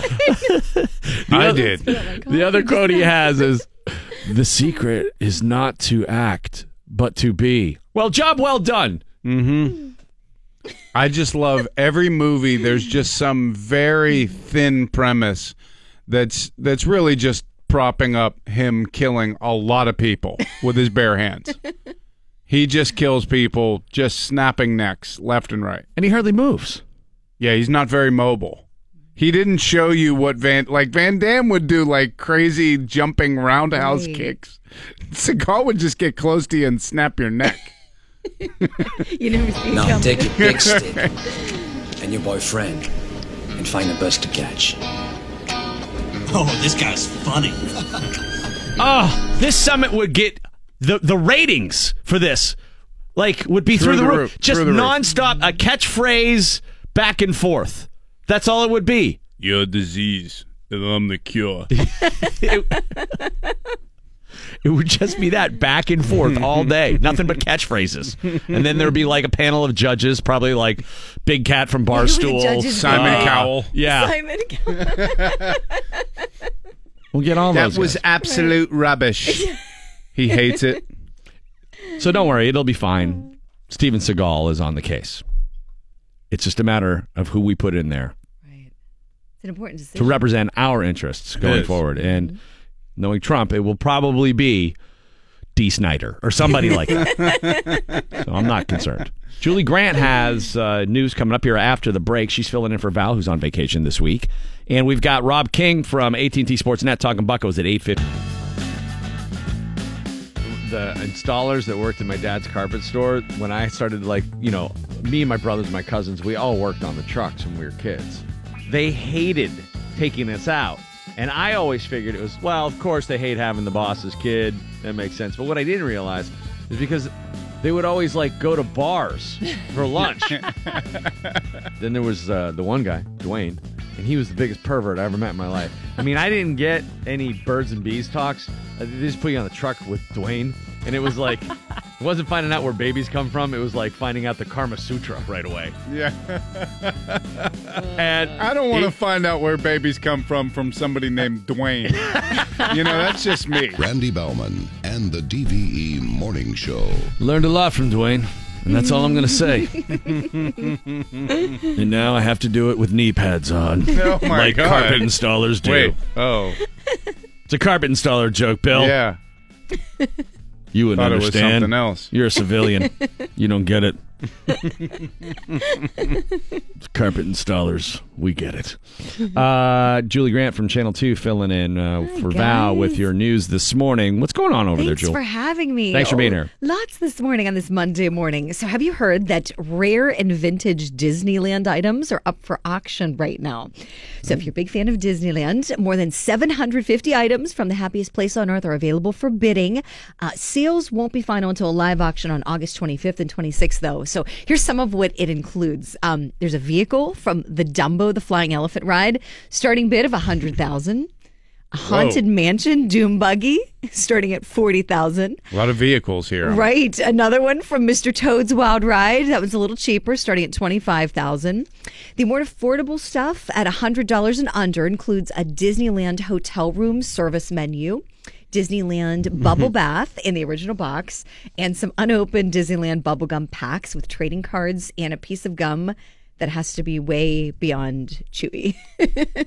Now, see, that's a little bit beyond my budget, but uh, I was at the antique shop on Carson Street over there in the South Side, and they have one of the uh, the old boats from I think uh, the old mill or one of those rides Oh, at yeah? Kennywood Oh, for like three hundred and seventy bucks. Really? Yeah, I was thinking about getting it and like turning it into a sandbox or something. You know, you see people do that. Sure. Three hundred seventy dollars sandbox. I mean, you know, You know how your dad would have done that back when you were a kid? Oh, yeah. No problem. Yeah, kids, just $370 sandbox. No, he never would have done that. No, my dad neither. That's why I was saying you're, The that's neighbors a cool have a idea. sandbox. Go play at their house. That's right. we never had a sandbox. What's wrong with the slag dump? Go play in that slag. I give you a couple buckets. Yeah. You want history? Oh, you want to play in history? I got a good idea for you. No, you know what the problem is? Is that What? Pinterest uh, did not exist when I was a kid. Oh my god. And my parents benefited from that greatly because now, if you want to be shamed every single day of your life, just go on Pinterest. There's people doing what you want to do better and more crafty. My old man would have been good on Pinterest back in the day. He did this one thing that was like the uh, like the funniest thing where, in order to hide where the uh, where the the electric box was, you know, where all the fuses was, the fuse Sure. box and everything, he built a because it was in the basement. Oh, and we had a little finished basement area that had a TV, so he put a bookshelf over the top of it that slid back and forth. But you couldn't That's have what I'm talking about. but you couldn't have full books because they would go too deep. So we had to cut the books in half. oh no! so, but you had to cut them widthwise, not like Oh yeah. You know, like you had to cut them down the page. Not it wouldn't be like you could read the first 200 So pages. what did it was do, that have every David page was only half over there. no, we took hacksaws and did so later on he did the same thing when mutilators. You remember when the the big screen TV craze happened and everybody was like, "Oh, we have to get the biggest The one that sat on the floor. stupidest movie theater sized screen Yes. that had the huge speakers underneath it. Oh yeah. All right, so he had one of those, and he had a cabinet built into the wall, which went into the garage, and he wanted to have a bookshelf around it because he liked the way that looked, even though never read a book. Like I never saw my dad read a book ever, ever. But he liked the idea of books being there. I, I like to imagine him reading one of those half books. No, right. I think I got half the story. So we I had don't the- know. So we had the same thing happen where the first half of the bookshelf it couldn't go back any further because it would go into the hallway before the garage. So you couldn't go all the way back. So those all had to be half books. So my God. we took a hacksaw and would go down and cut the book. And my high school girlfriend was like hanging out at my house one day, and my dad was like screaming at me for something, and I'm like giving him lip back and everything, and he's like, "If you don't have all those." GD books cut in half by the time I get home. Your ass is grass. And she started laughing so hard. Like, I'll never forget. Like, she belly laughed. She's like, he just screamed at you to cut books in half. I'm like, yeah. Yeah. I have a weird family. So I'm like sitting over there. I'm like cutting, and I'm all mad. Like this is that BS. Like to kill a mockingbird. And this sounds like the prequel to Fahrenheit 451. But here's the thing: we didn't have that many books, so he like we were collecting books from like you know bu- like my like textbooks and Going stuff like and that that we weren't using anymore. books. yeah, and so you uh, went and saw the good books. You just like textbooks and stuff from Here's people one. This one probably nobody isn't gonna good. This is the Odyssey first print. So Homer wrote this. I don't know who this, This is guy Homer. is. This looks terrible. I can hardly read any of this stuff. Looks like it's in some different language. Sanskrit. What is that?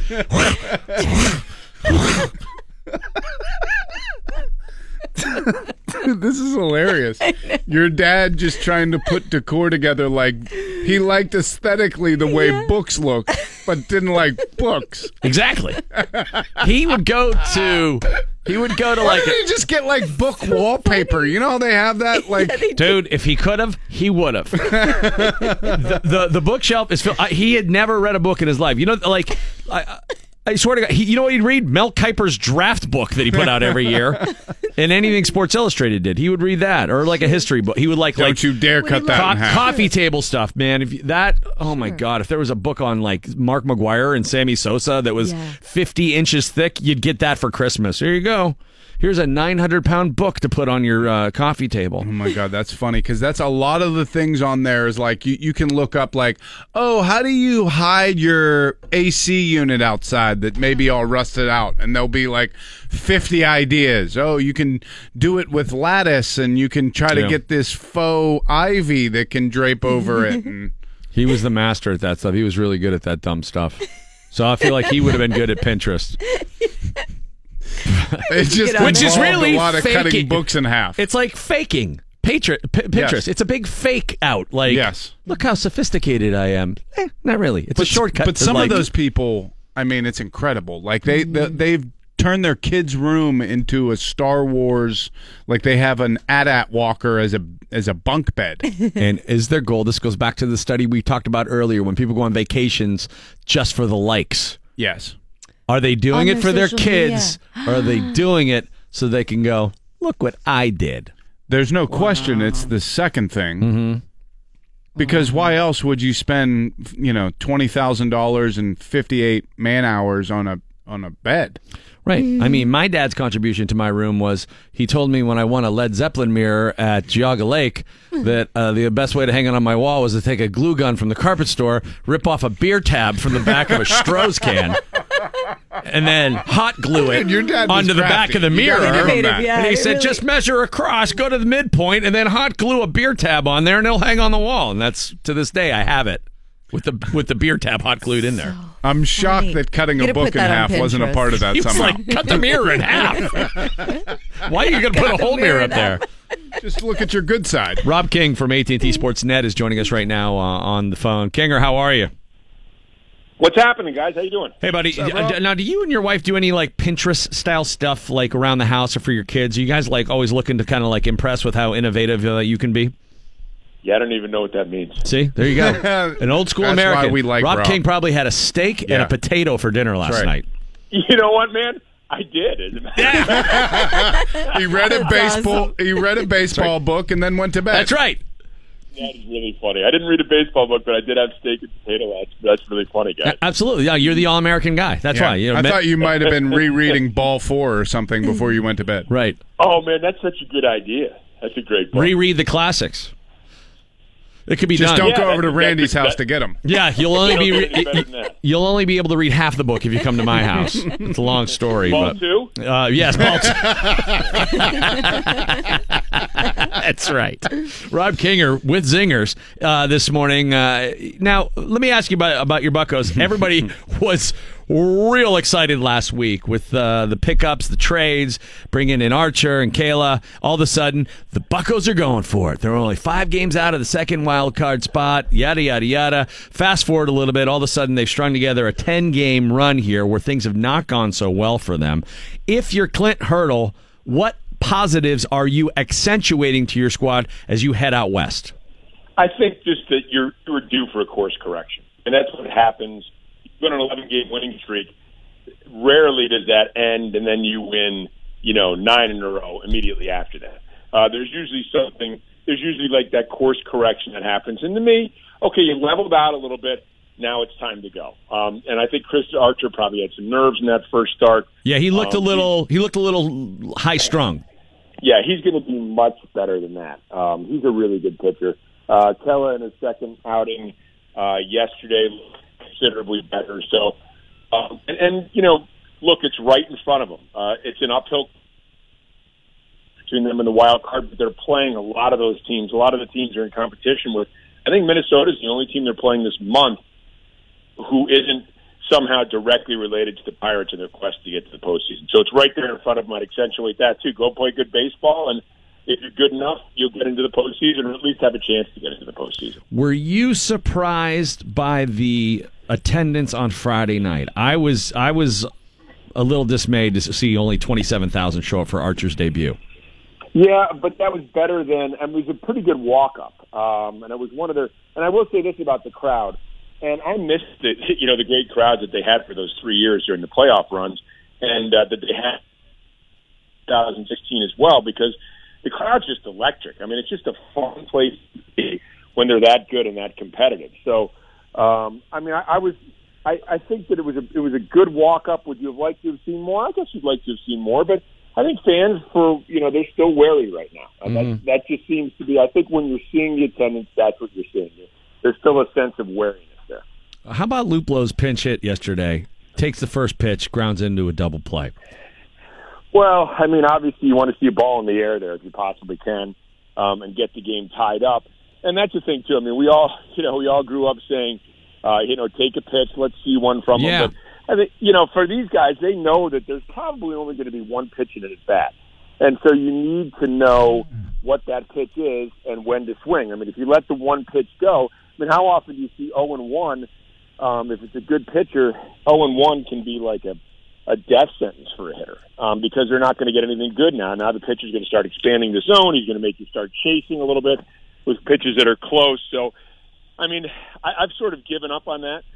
Um, years ago, I gave up on the you know take a pitch thing. I just you know hopefully, and and everybody's different. Not every pitcher, not every hitter knows what the best pitch is for him to take a swing at. So, I didn't really have a huge problem with that um, just because that just seems to be the way the game is played, different than the game we were watching when Jim Bouton was writing ball four. Although we weren't watching the game then, we're a little too, we're a little younger, than right? aren't we? Little, Yeah. little, little young. Yeah. Yeah, a little younger.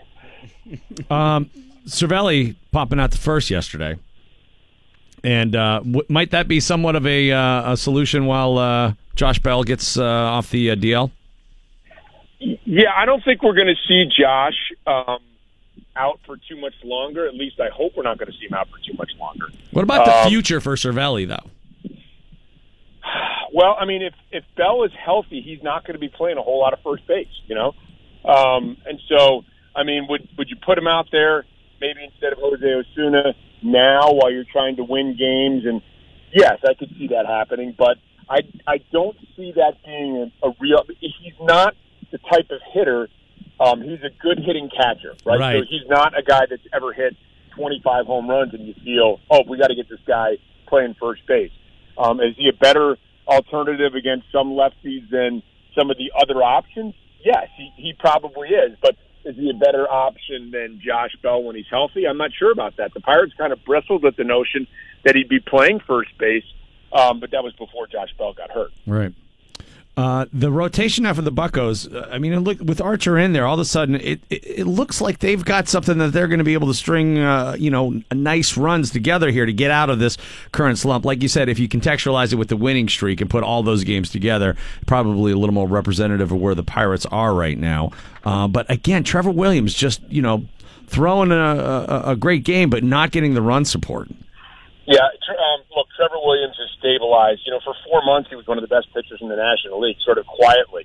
Um, the last three months of last year, the first month of this year, um, then ran into some trouble in the last month or so. He's been back to the guy he'd been for four months. Mm-hmm. That's very encouraging. Um, the guy, you know, uh, I think we all have liked what we've seen of Joe Musgrove. Obviously, you need to see more um, competitive, fiery guy.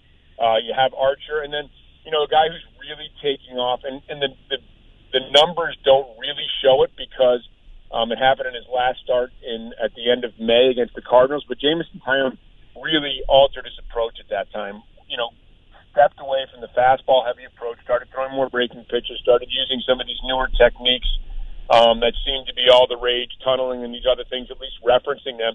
And since then, he's been a different guy, top 10 pitcher in the National League. I think that's who he is because he's really talented, really smart, um, really competitive guy. So, yeah, I'm bullish on where the Pirates rotation is going. And they still have, you know, they still have good depth um, for now with Kingham and Holmes and then moving forward with Chad Kuhl, um, depending upon, you know, what's going on with his forearm and, you know, Mitch Keller. So, so I think their starting pitch, uh, pitching is is in a very solid, very good position right now for a team that expects to be able to compete. Rob King, AT&T Sportsnet. Kinger, thanks for your time, man. It was great talking with you this morning. Always good catching up, guys. All right, man. We'll talk to you soon. See you, Rob. Boy, if you ever catch any of the special programming they do on AT&T Sportsnet, tremendous. The stuff. If there's a rain delay, it, it's one of the few times you don't turn the station because the programming in between delays is so compelling. They have Oh. such great stuff. Oh, it's so good. Mike's uh, got great stuff. Live from Steelers training camp. When we come back, Mike will be talking about the weekend activity. They were under the lights Friday night. Sunday practice a little bit uh, disjointed because of the weather. But boy, we had a blast out there in Latrobe last week. Oh, I bet you did. Yeah, it was a good time. We did. That's awesome. Such a cool experience. And then to see after we saw Ryan Shazier at practice walking around with he had like a cane, and How I was that? I had to do him? like a Oh, double take Those photos. Oh my gosh. because I was like, "That's is that shit? Is he really walking like that?" And then He he, was walked with no too. assistance uh, at the stadium on Friday night. What an inspiration. I he is. cannot believe it. Wow. Cannot believe it. I, neither could I. I just I was looking at that him crossing across the entire field and just saying like, "Uh, how is he doing this?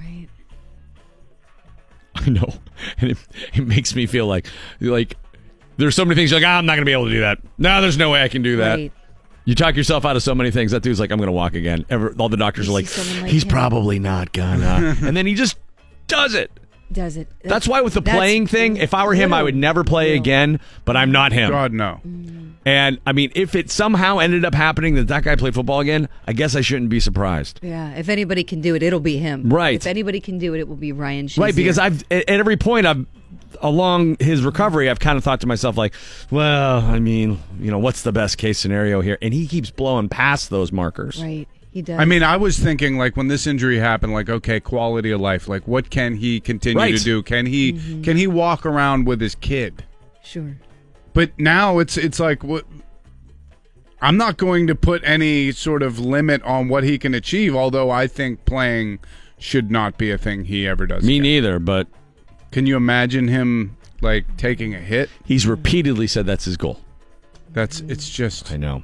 Well, there are some new rules in place to prevent injuries like Ryan Shazier's from happening going forward. It's going to be tough to implement them all. Mike was talking a little bit about them last hour. We'll talk more with Mike when we come back from this commercial break, live from Steelers training camp on DVE Sports.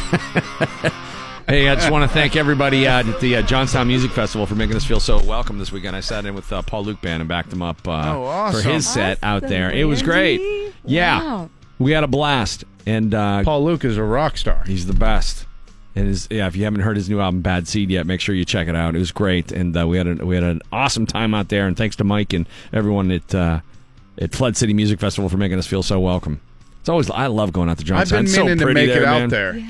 Dude, that that little venue they have there. I shouldn't say it's little because I mean they have thousands and thousands of people, but it's so cool the way it kind of like the the hillside kind of comes down and then the river's all Mhm. lit up and they illuminate the bridge and everything. It's Right. really pretty, yeah. Uh, Mike very Prisuta, live from Steelers training camp, where hey, Latrobe's no slouch in the pretty department. Some pretty badass sunsets out there these days, Mike. yeah, you guys know I love it out here. Sports is are brought to you by Xfinity from Comcast. Just to follow up on uh, your interview with Kinger before we get to the Steelers, uh, I agree with him a thousand percent on that natural correction theory. Uh, To agree to a degree, you could argue that their winning streak was a natural correction from how bad they had been playing before that. Uh, the, the point is that there's enough time left, but there are a lot of teams in front of them in that wild card chase. And uh, while the Cubs still haven't uh, run away with it in the division, uh, seven and a half is a significant number. Uh, the Pirates need to get on another winning streak to close gaps. And uh, I- I'm fascinated by the way the arms have lined up for this Colorado series that starts tonight. Musgrove, Taillon, and Archer going bang, bang, bang. And then uh, you've also got Trevor Williams, who you guys discussed in great detail as a quality starter uh, in the mix. And then Ivan Nova's your fifth. Sometimes you get good out of Nova, sometimes you get bad. People were Nova. pissed yesterday, though, about uh, Clint. You know, the the rotation notwithstanding, that Luplow seems to be the guy he keeps kind of like leaning on in situations when he shouldn't, particularly right there. I mean, Well, he's done with Williams. he's Why not? outfielder right now? Uh, you know, I'd rather have DiMaggio, but they don't have him. I know. Uh, Harrison, though, I mean, you have J-Hay available. I mean, if if you if Freese is, is you know still uh, ailing from the contusion or whatever it is, he wasn't hurt enough to not play Saturday night. But uh, Luplow's just he's got a bad name. he's got an easy to make fun of name. I don't think. like his name. I, Keep I that think guy he's out got of the skills. lineup. I think he's trying to find his way in the big leagues. The production obviously hasn't been there, but uh, I, I tend to judge managers on how the thing comes out after 162 games. Uh, I know it's fun to to say what you should do it on a particular at bat or which pitcher you should bring in in a certain time or which pinch hitter to go to. Mhm. These guys have so much more information than we do. Oh, I agree. Um, you know, but I'm surprised at how much criticism uh, Clint's been taking lately from the Pirate fan base. There really seems to be a tide turning against him a little bit. Is it a tide or is it a couple guys? Well, uh, it's a, well, maybe it, it might be just a couple loud. I know Madden is definitely part of that, but it seems to me that there's a, a broad base of pirate fans who agree. I just that's just from reading comment sections underneath, you know, the articles in the Trib and uh, in the Post Gazette.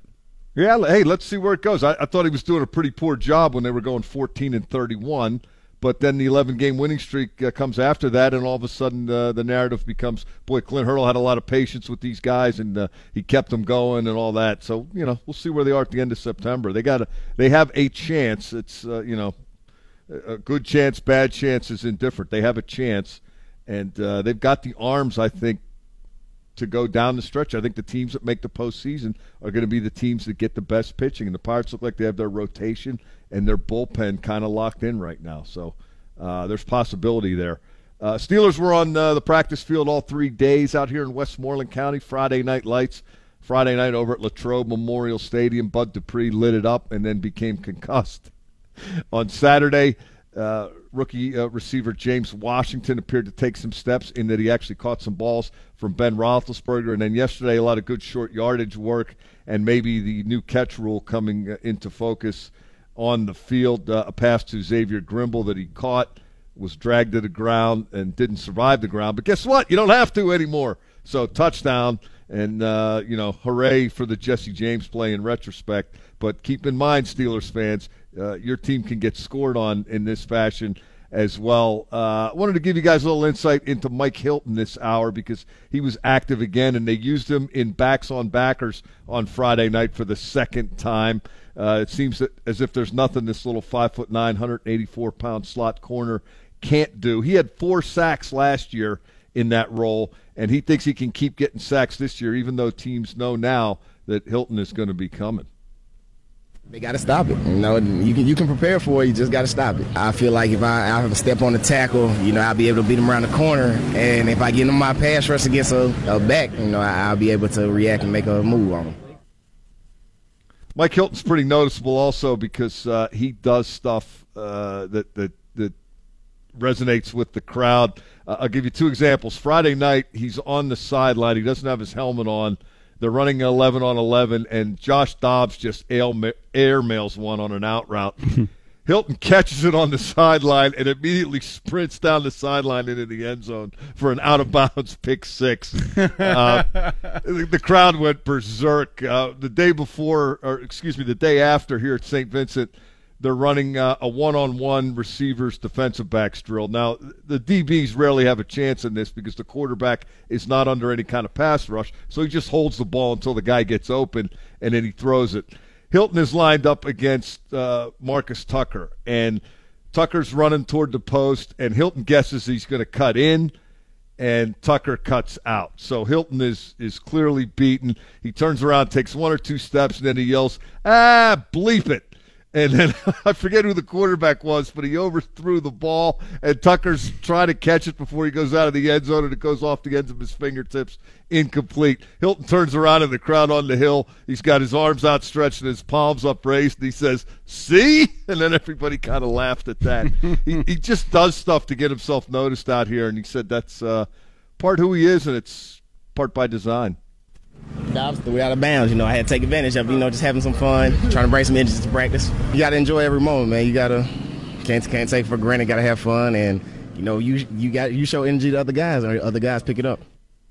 Yeah, Mike Hilton is an energy giver. Uh, I'll tell you what, you talk to him after some of the stuff that happens out here. If, if he gets beat on something, he, he doesn't make excuses about it. If he plays well, he doesn't boast about it.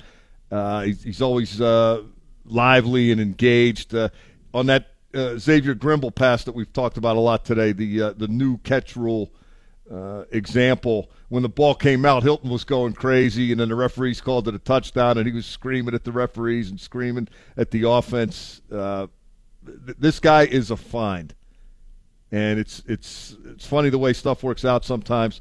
He played at uh, Ole Miss with Senquez Golson. Remember the number two pick who could never get on the field, and Senquez Golson. Golson, yes. And I asked somebody in the personnel department, how'd you guys find Mike Hilton? And the response was, uh, right about the time we were screwing up Senquez Golson. Hmm. Screwing up. He's an Yeah. undersized guy, though, too, Mike. Right, which makes it sort of all the more improbable that he's making the kind of plays he's making. And, and that's why he wasn't drafted high the way uh, Golson was. And he can play the game. And uh, the, the fear is that little guys get hurt. That's why teams don't like to collect a lot of little guys. But uh, so far, so good for Mike Hilton. Mike Prisuta live from Steelers training camp. We're going to check in with your buddy Mark Kaboly, your uh, your next door neighbor out there at camp, right? Uh, he is my neighbor, but uh, they are off today, so Boom is uh, home at his palatial estate, wherever that is. You don't ta- little guy. You don't take off. No, I'm here every day. You hang out. You could have gone home. you He's chose Mr. to No stay in the Days dorms. Off. Yeah, that's right. Here's why I chose to stay because if I'd have gone home, then I had to, would have had to come into the studio today, and I would have had to get up at 4:30. This way, I got to sleep until six, and I talked to you guys this way. Wow. Smart. You smart. See that? Not like everyone says. No, smart. Who says what? Come on. I'm Fredo now because I'm because I'm in a dorm because I've been going to college for 32 years. I'm not smart. Why didn't we have talks like this before, Mike? Mark Kaboly from The Athletic joins us next on DVE. the DVE Morning Show.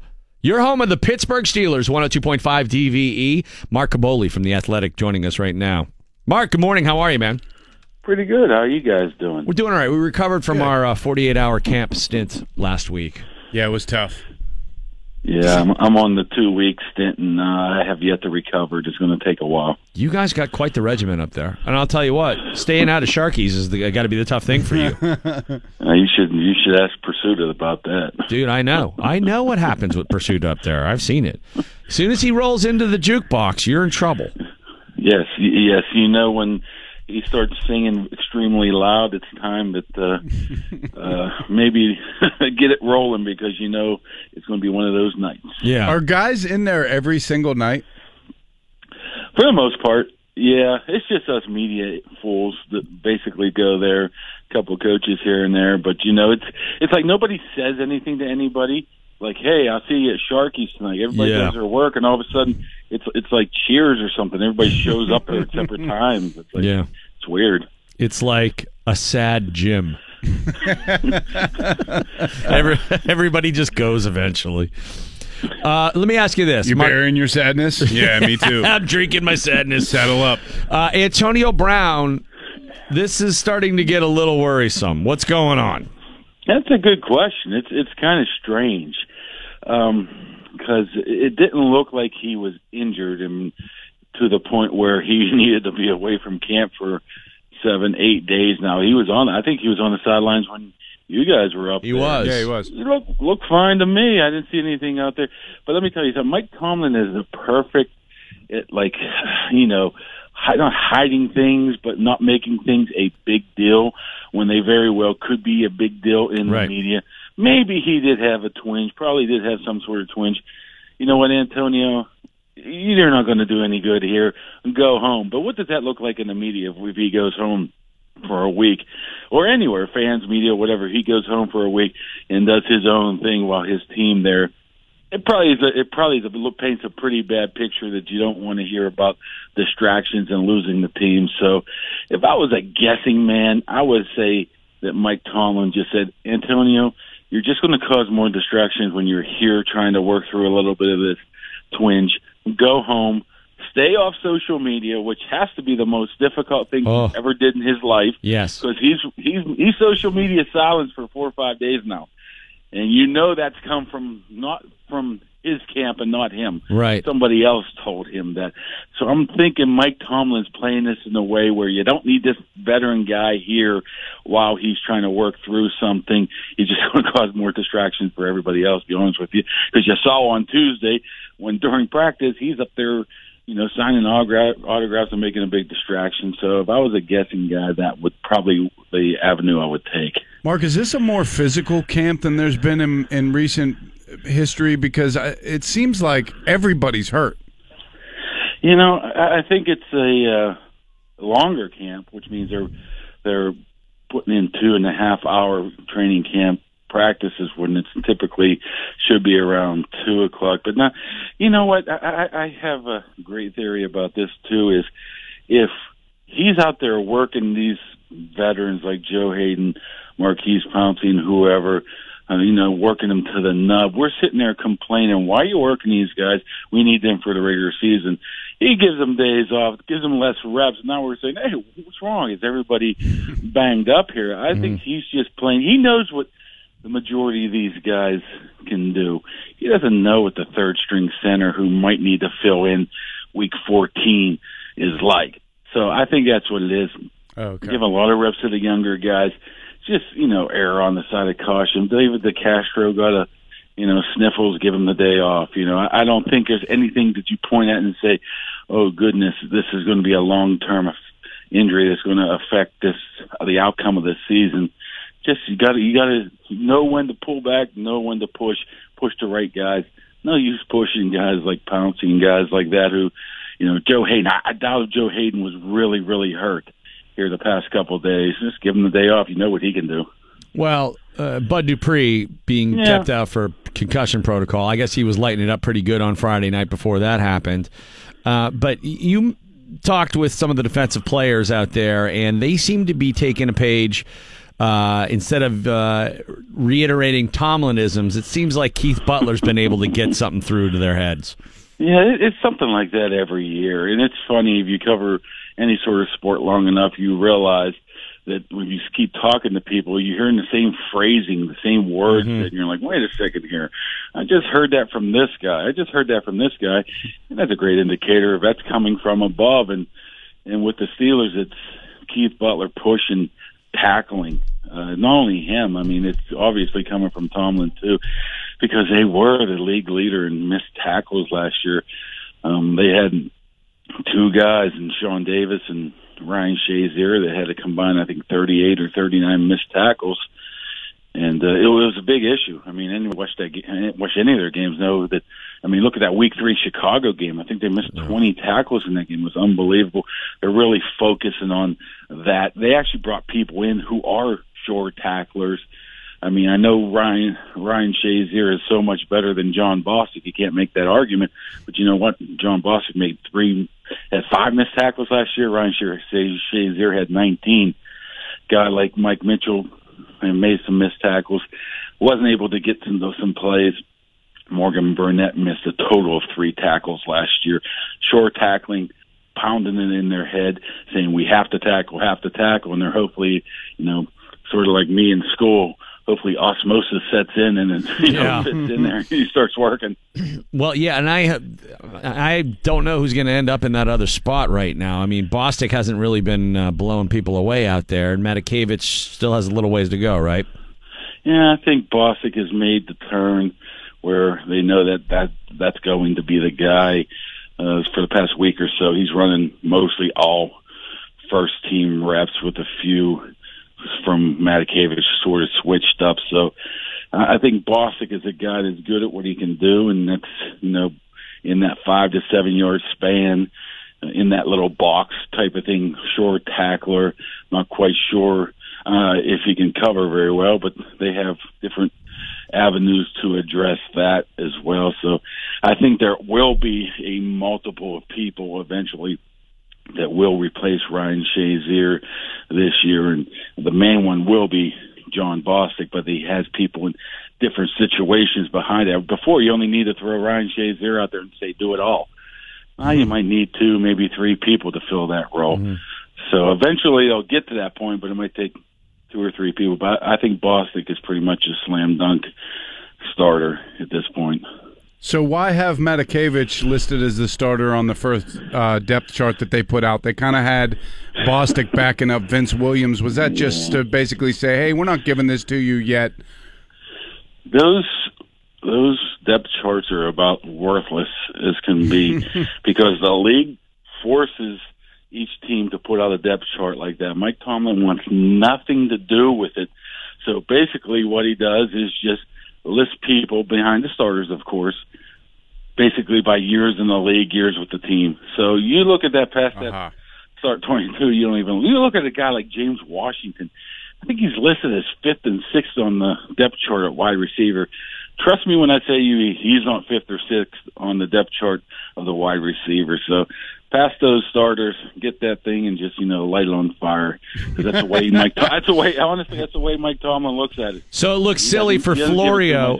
It looks silly for Florio and Pro Football Talk to light up the Steelers yesterday for having their rookie slotted so low in the depth charts, given that what you just said, they don't even care about that stuff right now. Yes, he cares zero about it. If it was up to him, there would be no depth chart like that. Like I said, he, they do it basically by either, you know, years on the team or years in the league. So don't do not write any stories off based off the depth chart you got from week one of the preseason because it will make you look foolish.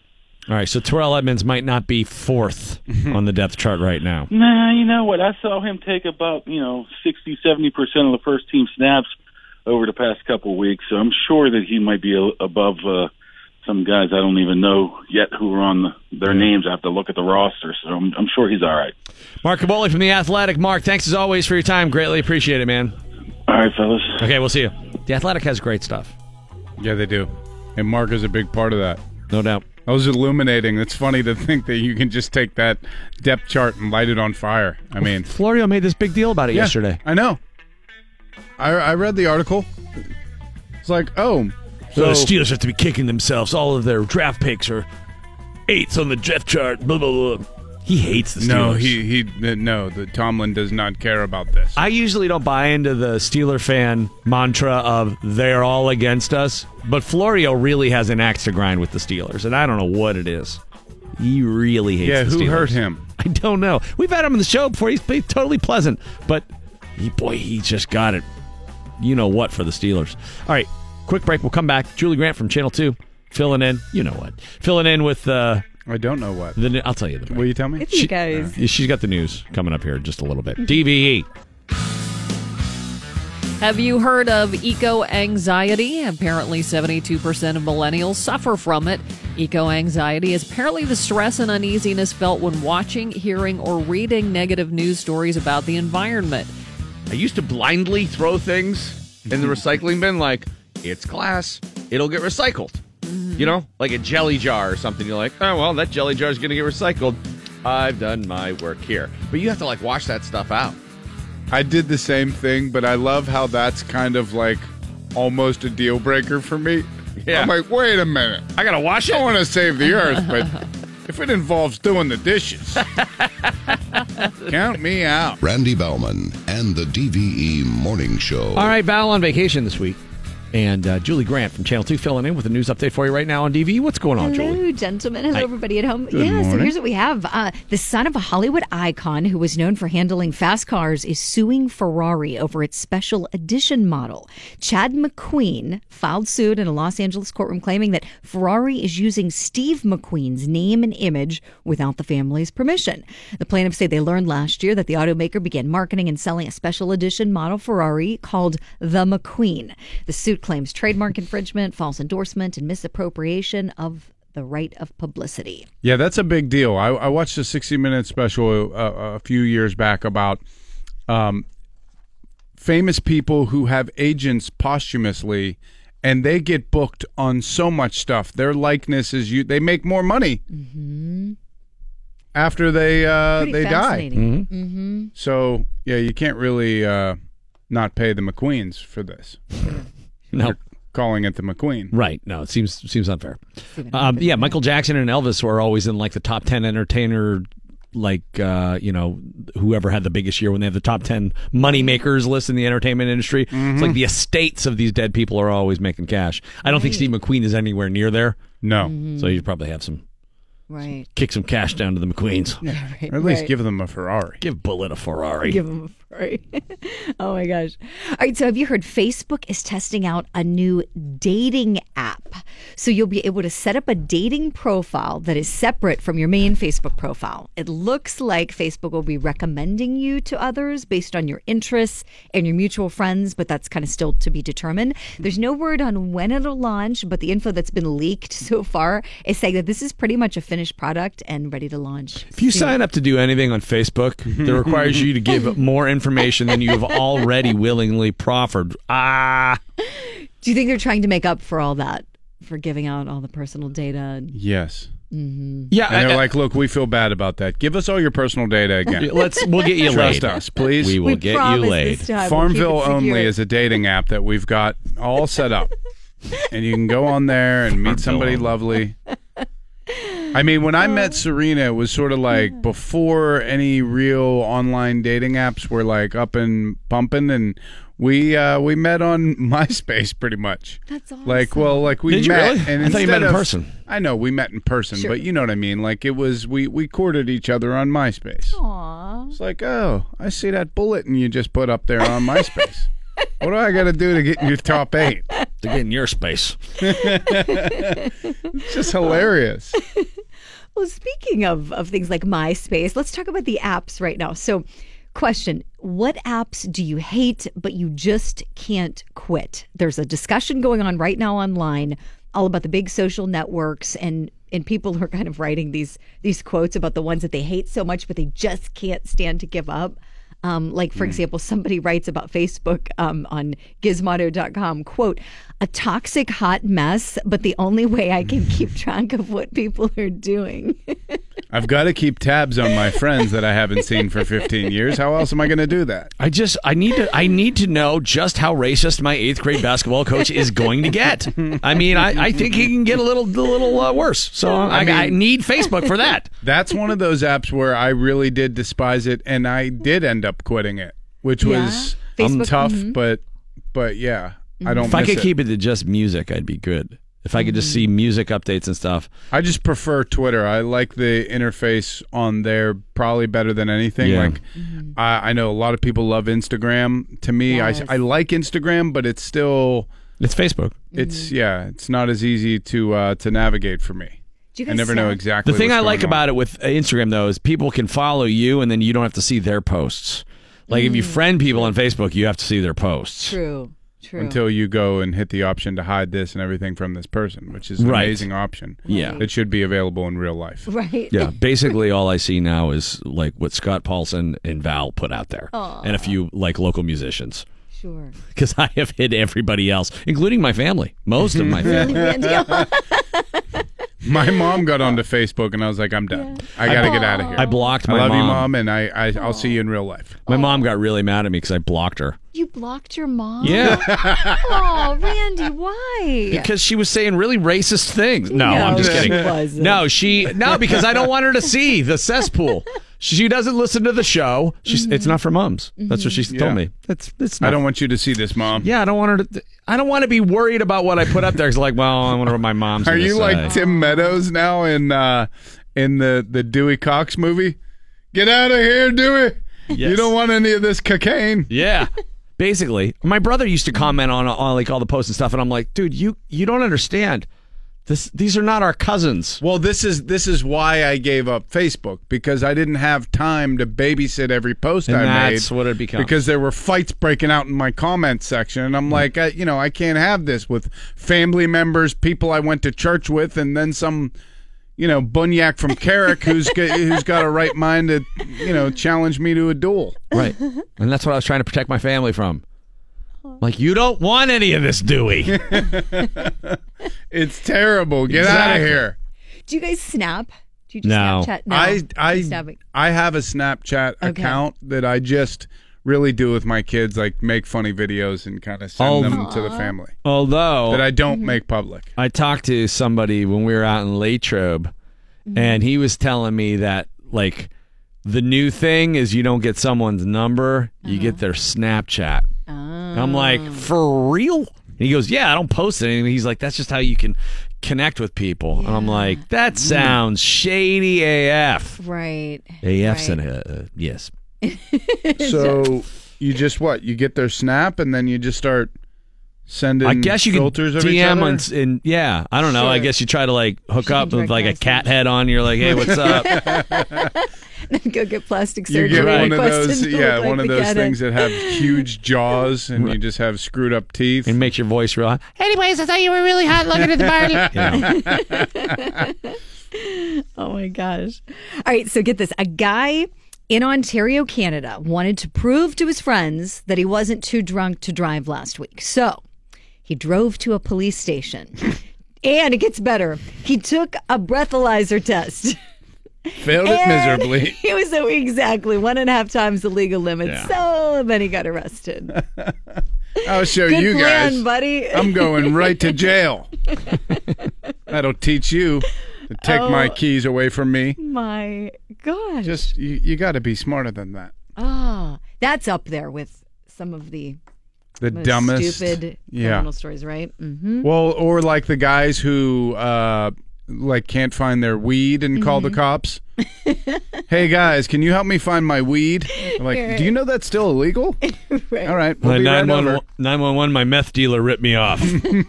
yeah, right. That happens all the exactly time. all the time. That's how that's how good meth is. I know.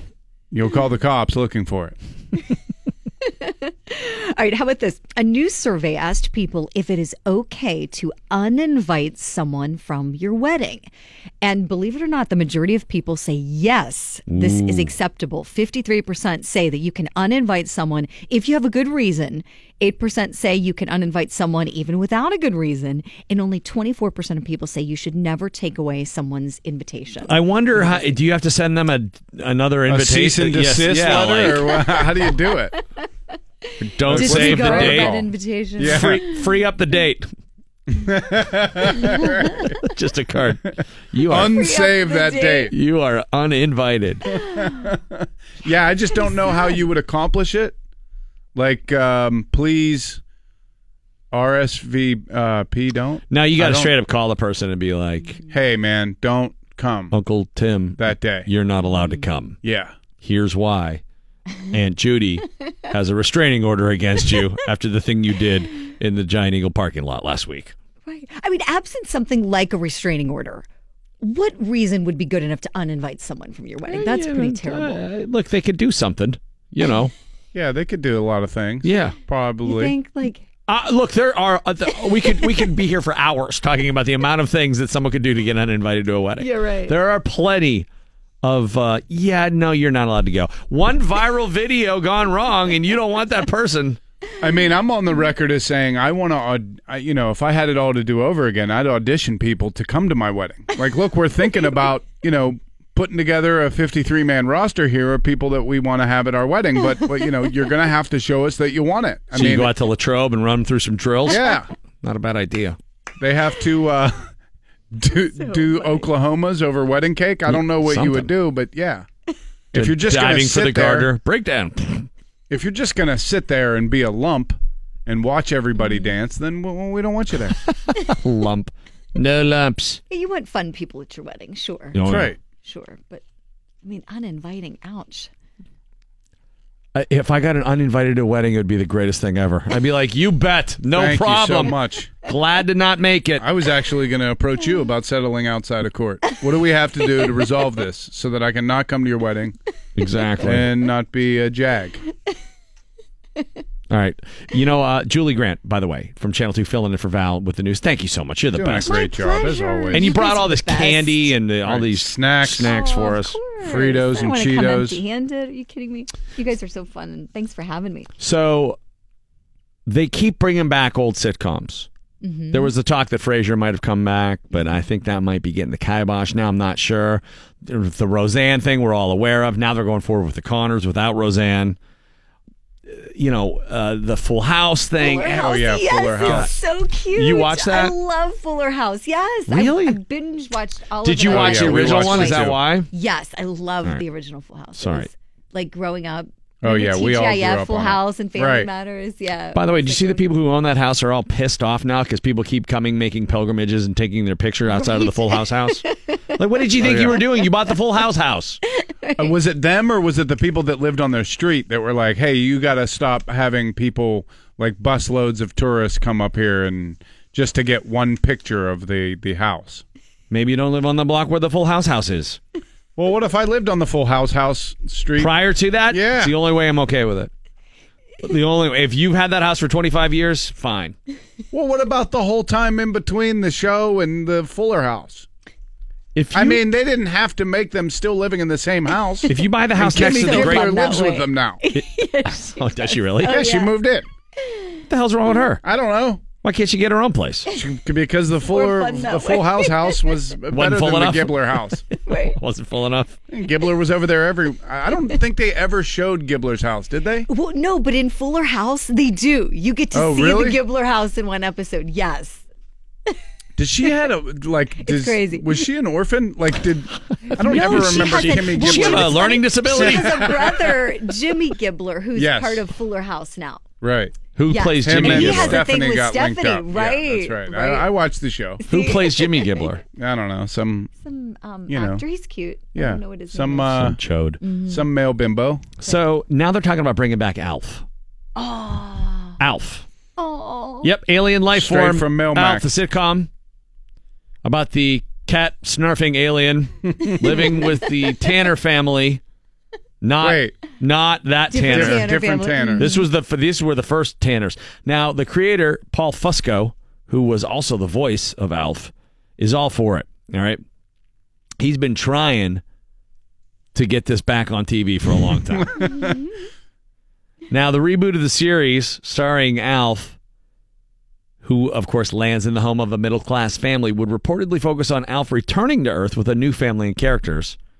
And oh my so- God, there's going to be more. Uh, Alf has a family. Yes. I still think that instead of getting Paul Fusco to, to do the voice, they should, you know, after the success of the uh, or the lack of success of the Paterno movie, Pacino's career is kind of foundering a bit, and he might just be ready to finally do Alf Pacino. One of my friends wants to write up a treatment for Alf Pacino. Oh, I forgot all about that brilliance. Oh, it was that to me was one of the funniest things in the world because I keep picturing him as Alf. He's. I think they're about the same height too, right? yeah, just Alf chewing gum walking into the kitchen. Hey, Willie! Come on, we're going over the Ochmoneks house. Jake, oh. Sam, and Raquel. I believe it's Sam. I'm not sure if that's who it is. But I know Raquel Ochmonek believes me to be here. My whole Melmacian self. Oh my god, I The reality is, I'm going to go eat a cat right now.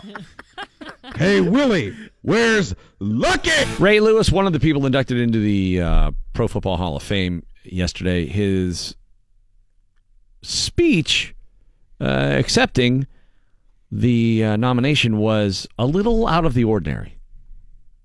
Is that, that's a good way to say it, right?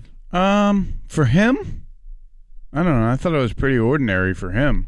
He put on a wireless mic and stepped out in front of the podium Yeah, and basically started. It looked like he was doing like a preacher thing. yeah. Tony Robbins meets Falwell. I don't know. Crazy, right? Tell you about numbers 5, 15, 75, right? I played 17 years. I go to the University of Miami, right? And I get signed one of the last scholarships ever given. Right? I didn't even have a scholarship. I wasn't even in the media guide. What? And the coach asked That me, doesn't Randy Shannon sense. asked me, what was the number you wanted? He said, the last numbers we got is these numbers. And I looked and those numbers was five and two. And I said, give me that 52. He said, why you like 52? I said, because B-Dog, that's God's number. That's completion. I played Add it up. 17 years. I leave 17 years. I go play in Super Bowl 47. I get inducted to go into the Pro Football Hall of Fame, Super Bowl 52. Man, God, something else. Man, God's something else. God's something Not else. great at math, but God numbers, is something numbers, else. Numbers, You can play with numbers, but some numbers you can never change.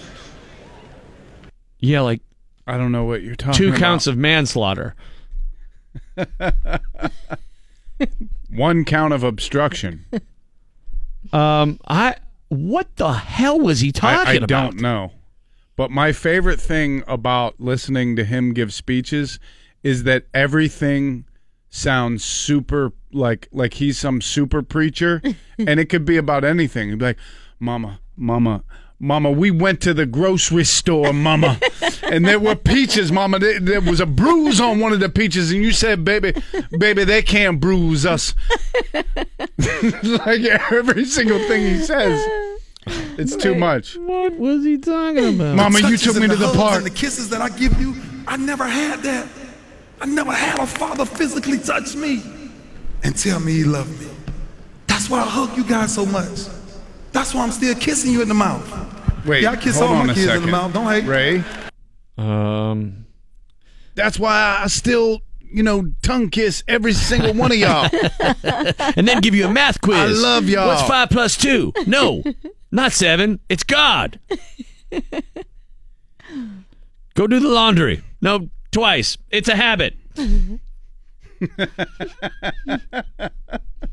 You got them all chanting. Baltimore. Baltimore. Baltimore. Baltimore. Worst Baltimore. chant ever.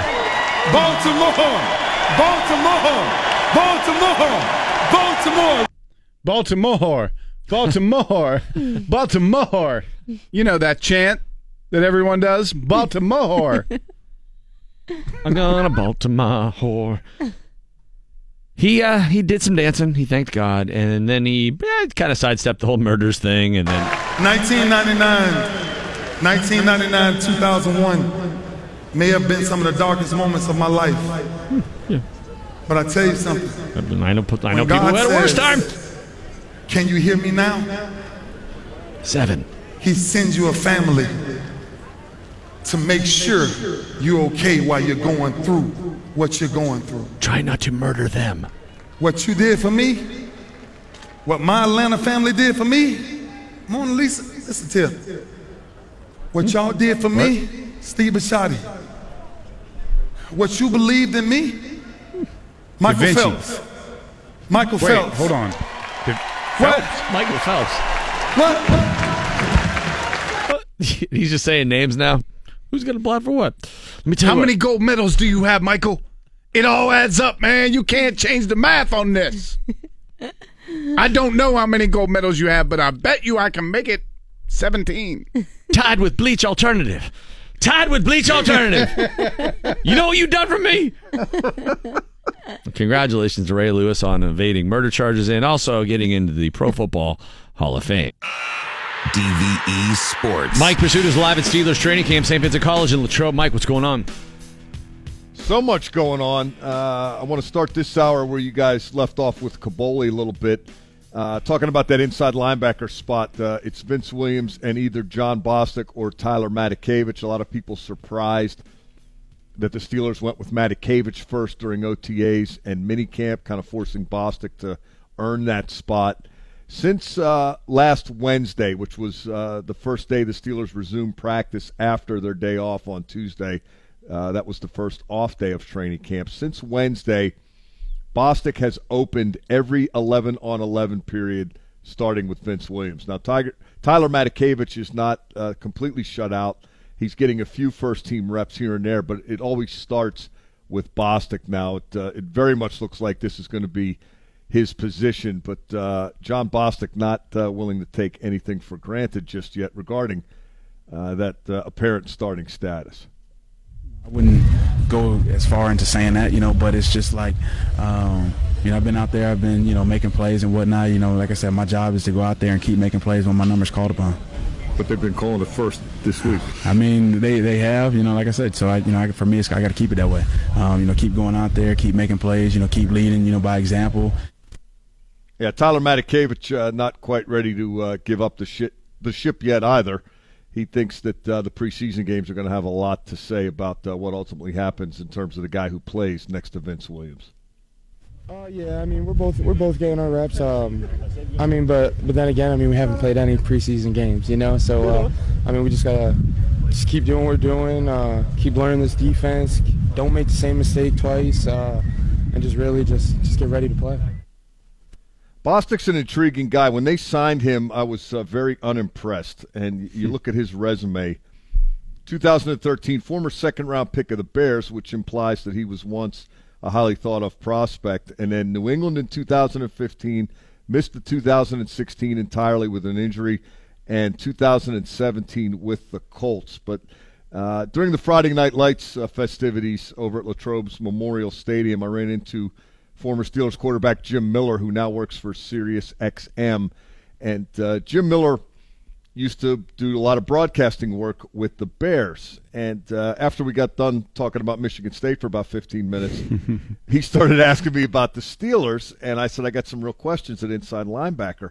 And Jim Miller started banging the Jon Bostic drum like you wouldn't believe. Uh, he said the reason this guy is not more highly regarded than he is is circumstantial. Uh, he when he was in Chicago, there were coaching changes, there were personnel changes, there were scheme changes. Then he uh, started bouncing around, injuries, uh, different uh, environments. Hard for him to kind of put his feet down and really make his mark in the league. Uh, but Jim Miller thinks those circumstances are real in terms of the effect they've had on Bostic. Uh, Jim Miller said, "quote I think he's better than advertised. I think his best football is ahead of him." He also described Bostic as uh, a great team guy, a guy who plays hard, a guy other players like, a guy who works hard. He sounds like a typical Steeler, doesn't he? Yeah, he does. So I don't know. Uh, maybe this guy is better than advertised. We're going to find out. Uh, it it is uh, interesting to get uh, different opinions on people, particularly from people who aren't uh, as close to this uh, environment as maybe you know. Maybe some of us aren't seeing the the forest for the trees, so to speak. But uh, Jon Bostic, uh, he reminds me a lot of Arthur Moats in his uh, loquaciousness. Uh, he has said that uh, other players here have told him that when he's in there, it's easier for them because he's telling everybody what they're supposed to do and they don't have to think as much. And that is one of the things that they really want to improve upon, not just the tackling, but the communication and not having so many broken plays where people are left wide open and big plays result because of it. So I'm uh, really concerned about that. I mean, look, if they shore up their tackling, great, but they got a new coach, all new members of the secondary, and a completely new scheme. which in theory at least is going to require them to do more different things more often. Right. It's gotten harder, not simpler. That's or at least more right. complex, if not hard, more diverse. Uh, there are more ways to screw up now, Randy. That yeah, I guess that's what I'm getting at. A little, little more to think about there.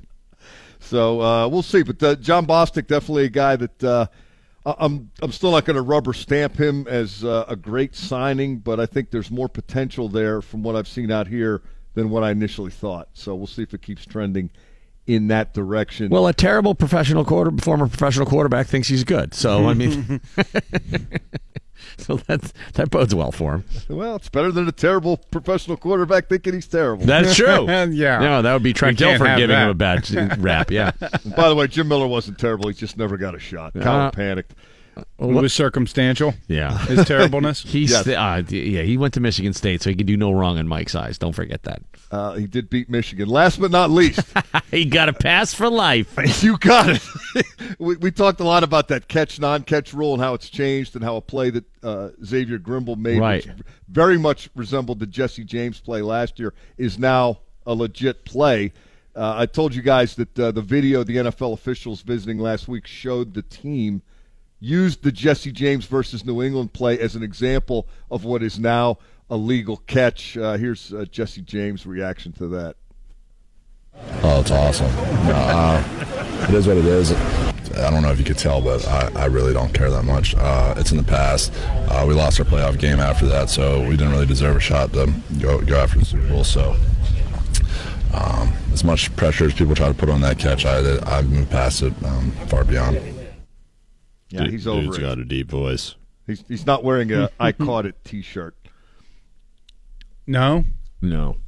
I have seen some Jesse caught it T-shirts, and I've, you know, rare, rarely does a day go by where somebody doesn't yell that from the hillside. That's uh that that was my T-shirt. No, and it was that's a about different that. shirt. No, that's when Mr. I got I got Mr. Ventura. chlamydia from Miss Elizabeth. Pirates lost to the Cardinals two to one. They dropped two of three on the series. They're uh, four and six since that eleven game winning streak. Time to go on another one of those. They're in Colorado tonight. Colorado, one of the many teams contesting uh, for those wild card spots in the National League. Joe Musgrove, Jameson Taillon, and Chris Archer lined up to go against the Rockies. Mike Prisuta live from Steelers training camp. Thanks, man. We'll talk with you tomorrow. I'll be here. Right on. Deep. It is the DVE Morning Show. Randy Bauman along with Bill Crawford, Julie Grant from Channel 2 filling in for Val this morning. Ray Thanks Lou. having me. You having fun? I Did a am. You guys are job. the best. You guys are awesome. That's so nice of you to uh, to say. Thanks for, for coming in with all the the, the candy. Sure. All the treats. Sure. I'll bring some different treats when I come back on Friday. Nice. Ray Lewis, more from his uh, speech yesterday. 34 minutes.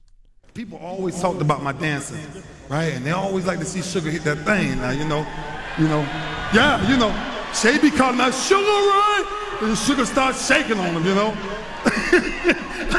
but you know what I found out? Uh, seriously though, like as I started going, and, and Harbs, you remember this, the conversation we had, right? Because I didn't want the light to necessarily be on me because it wasn't really about me.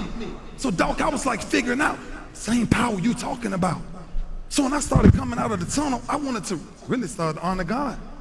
So it was funny because when I went to the right, right, it was for the Father. When I came to the left, it was for the Son. When I came back for the middle, it was for the Holy Father, Son, all in one. Yeah, you know that thing how you um you dance for God? Mm-hmm. Yeah. I do. I was flossing for God just this weekend. How'd that go? Really good. Yeah. Really good. Ray Lewis. People were trying to say that the bust that went into Canton looked more like one of the guys that he was accused of having killed. That the Oh, the no. sculptor of the bust was making a statement. Wow. And tried I don't to. think so. Either do I. Because I just think he's he's um, bad at it. the sculptor. Yeah. it was just like the same guy that did the Ronaldo head. Right. I mean, it looked more like Santonio Holmes than it did Ray Lewis. Well, if you he's saw never, it. he's never getting a bust in there. It's all right. He got us a trophy. Charlotte Rae died. Mrs. Garrett from Facts of Life. Now that role started. No, on, Ray Lewis didn't do it, did Dude, he? No, I. oh God. I mean, the way you did that story, it made You- it feel like you never know. Mama. They told me we couldn't kill Mrs. Garrett, and I told you, Mama. It all adds up. But this means that Todd Bridges is the last surviving member of the Diff'rent Strokes cast. Wow. He tweeted out a picture of the cast of Diff'rent Strokes and it said, "R.I.P. to my TV family." Oh Lord, they're all gone. Conrad Bain died long ago. Dana Plato OD'd.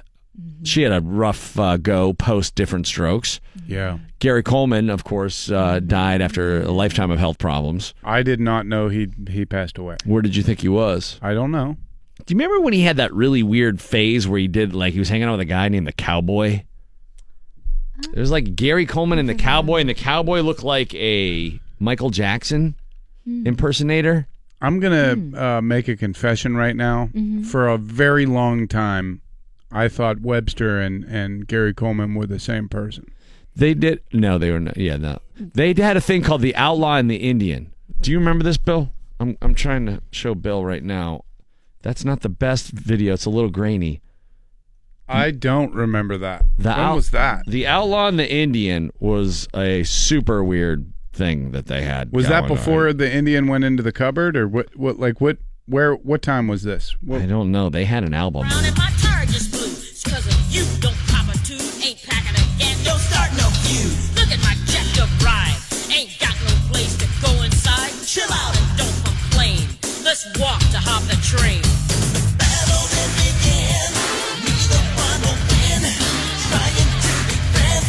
Friends. Oh, this is bad. Outlaw and the Indian. Yeah. Ew. And the Indian, or I think Gary Coleman was the outlaw of the that duo, Uh-huh. and the Indian was uh, a dude who looked like uh, Michael Jackson impersonator.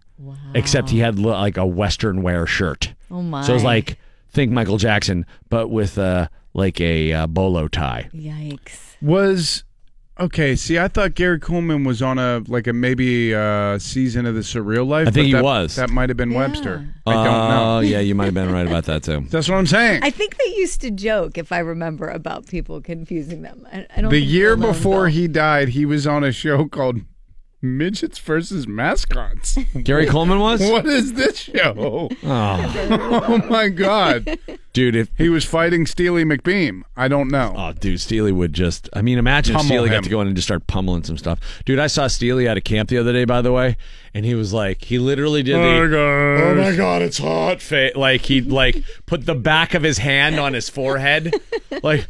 Oh. Like, I feel you, man. It's hot out here. And the hotter he gets, the more he sweats. The more the he sweats, He the, just gets the heavier. that sponge gets.